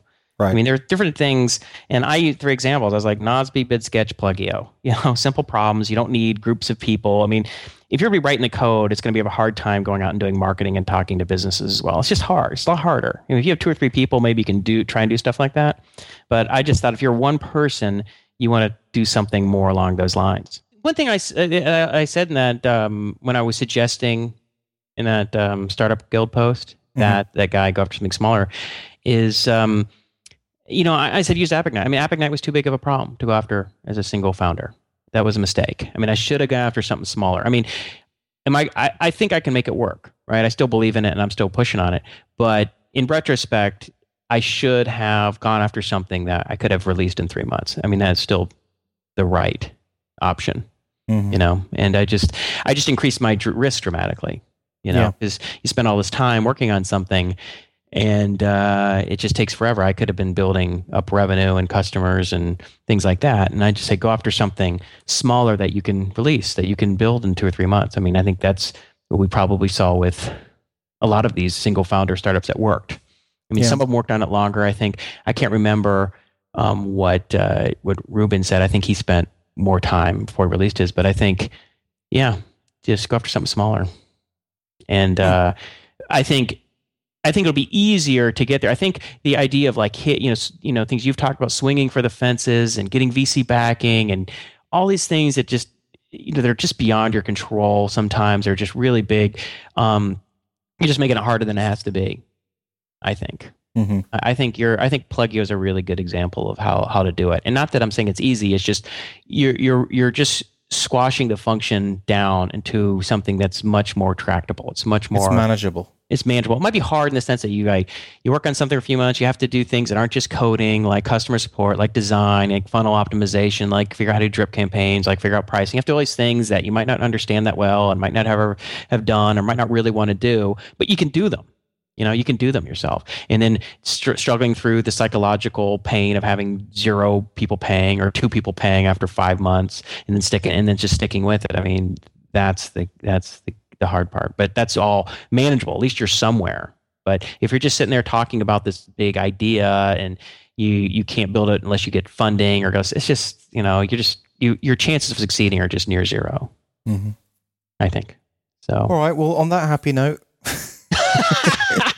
I think that's a happy note. Okay. Like, you know, it's like it's I think uh, stays. You know, start small, man. Go after something. It doesn't have to be trivial, right? Just don't just. You know, if you can't find something that you can build and figure a way to release it in three months, you just probably make it harder, you know, than uh, than it needs to be. Like I said with AppIgnite, you can start make small, grow big. Yeah, start small grow big. Start small, grow big. That's it. That's what I like. All right, All right, dude. that's a wrap. Yep. We're out.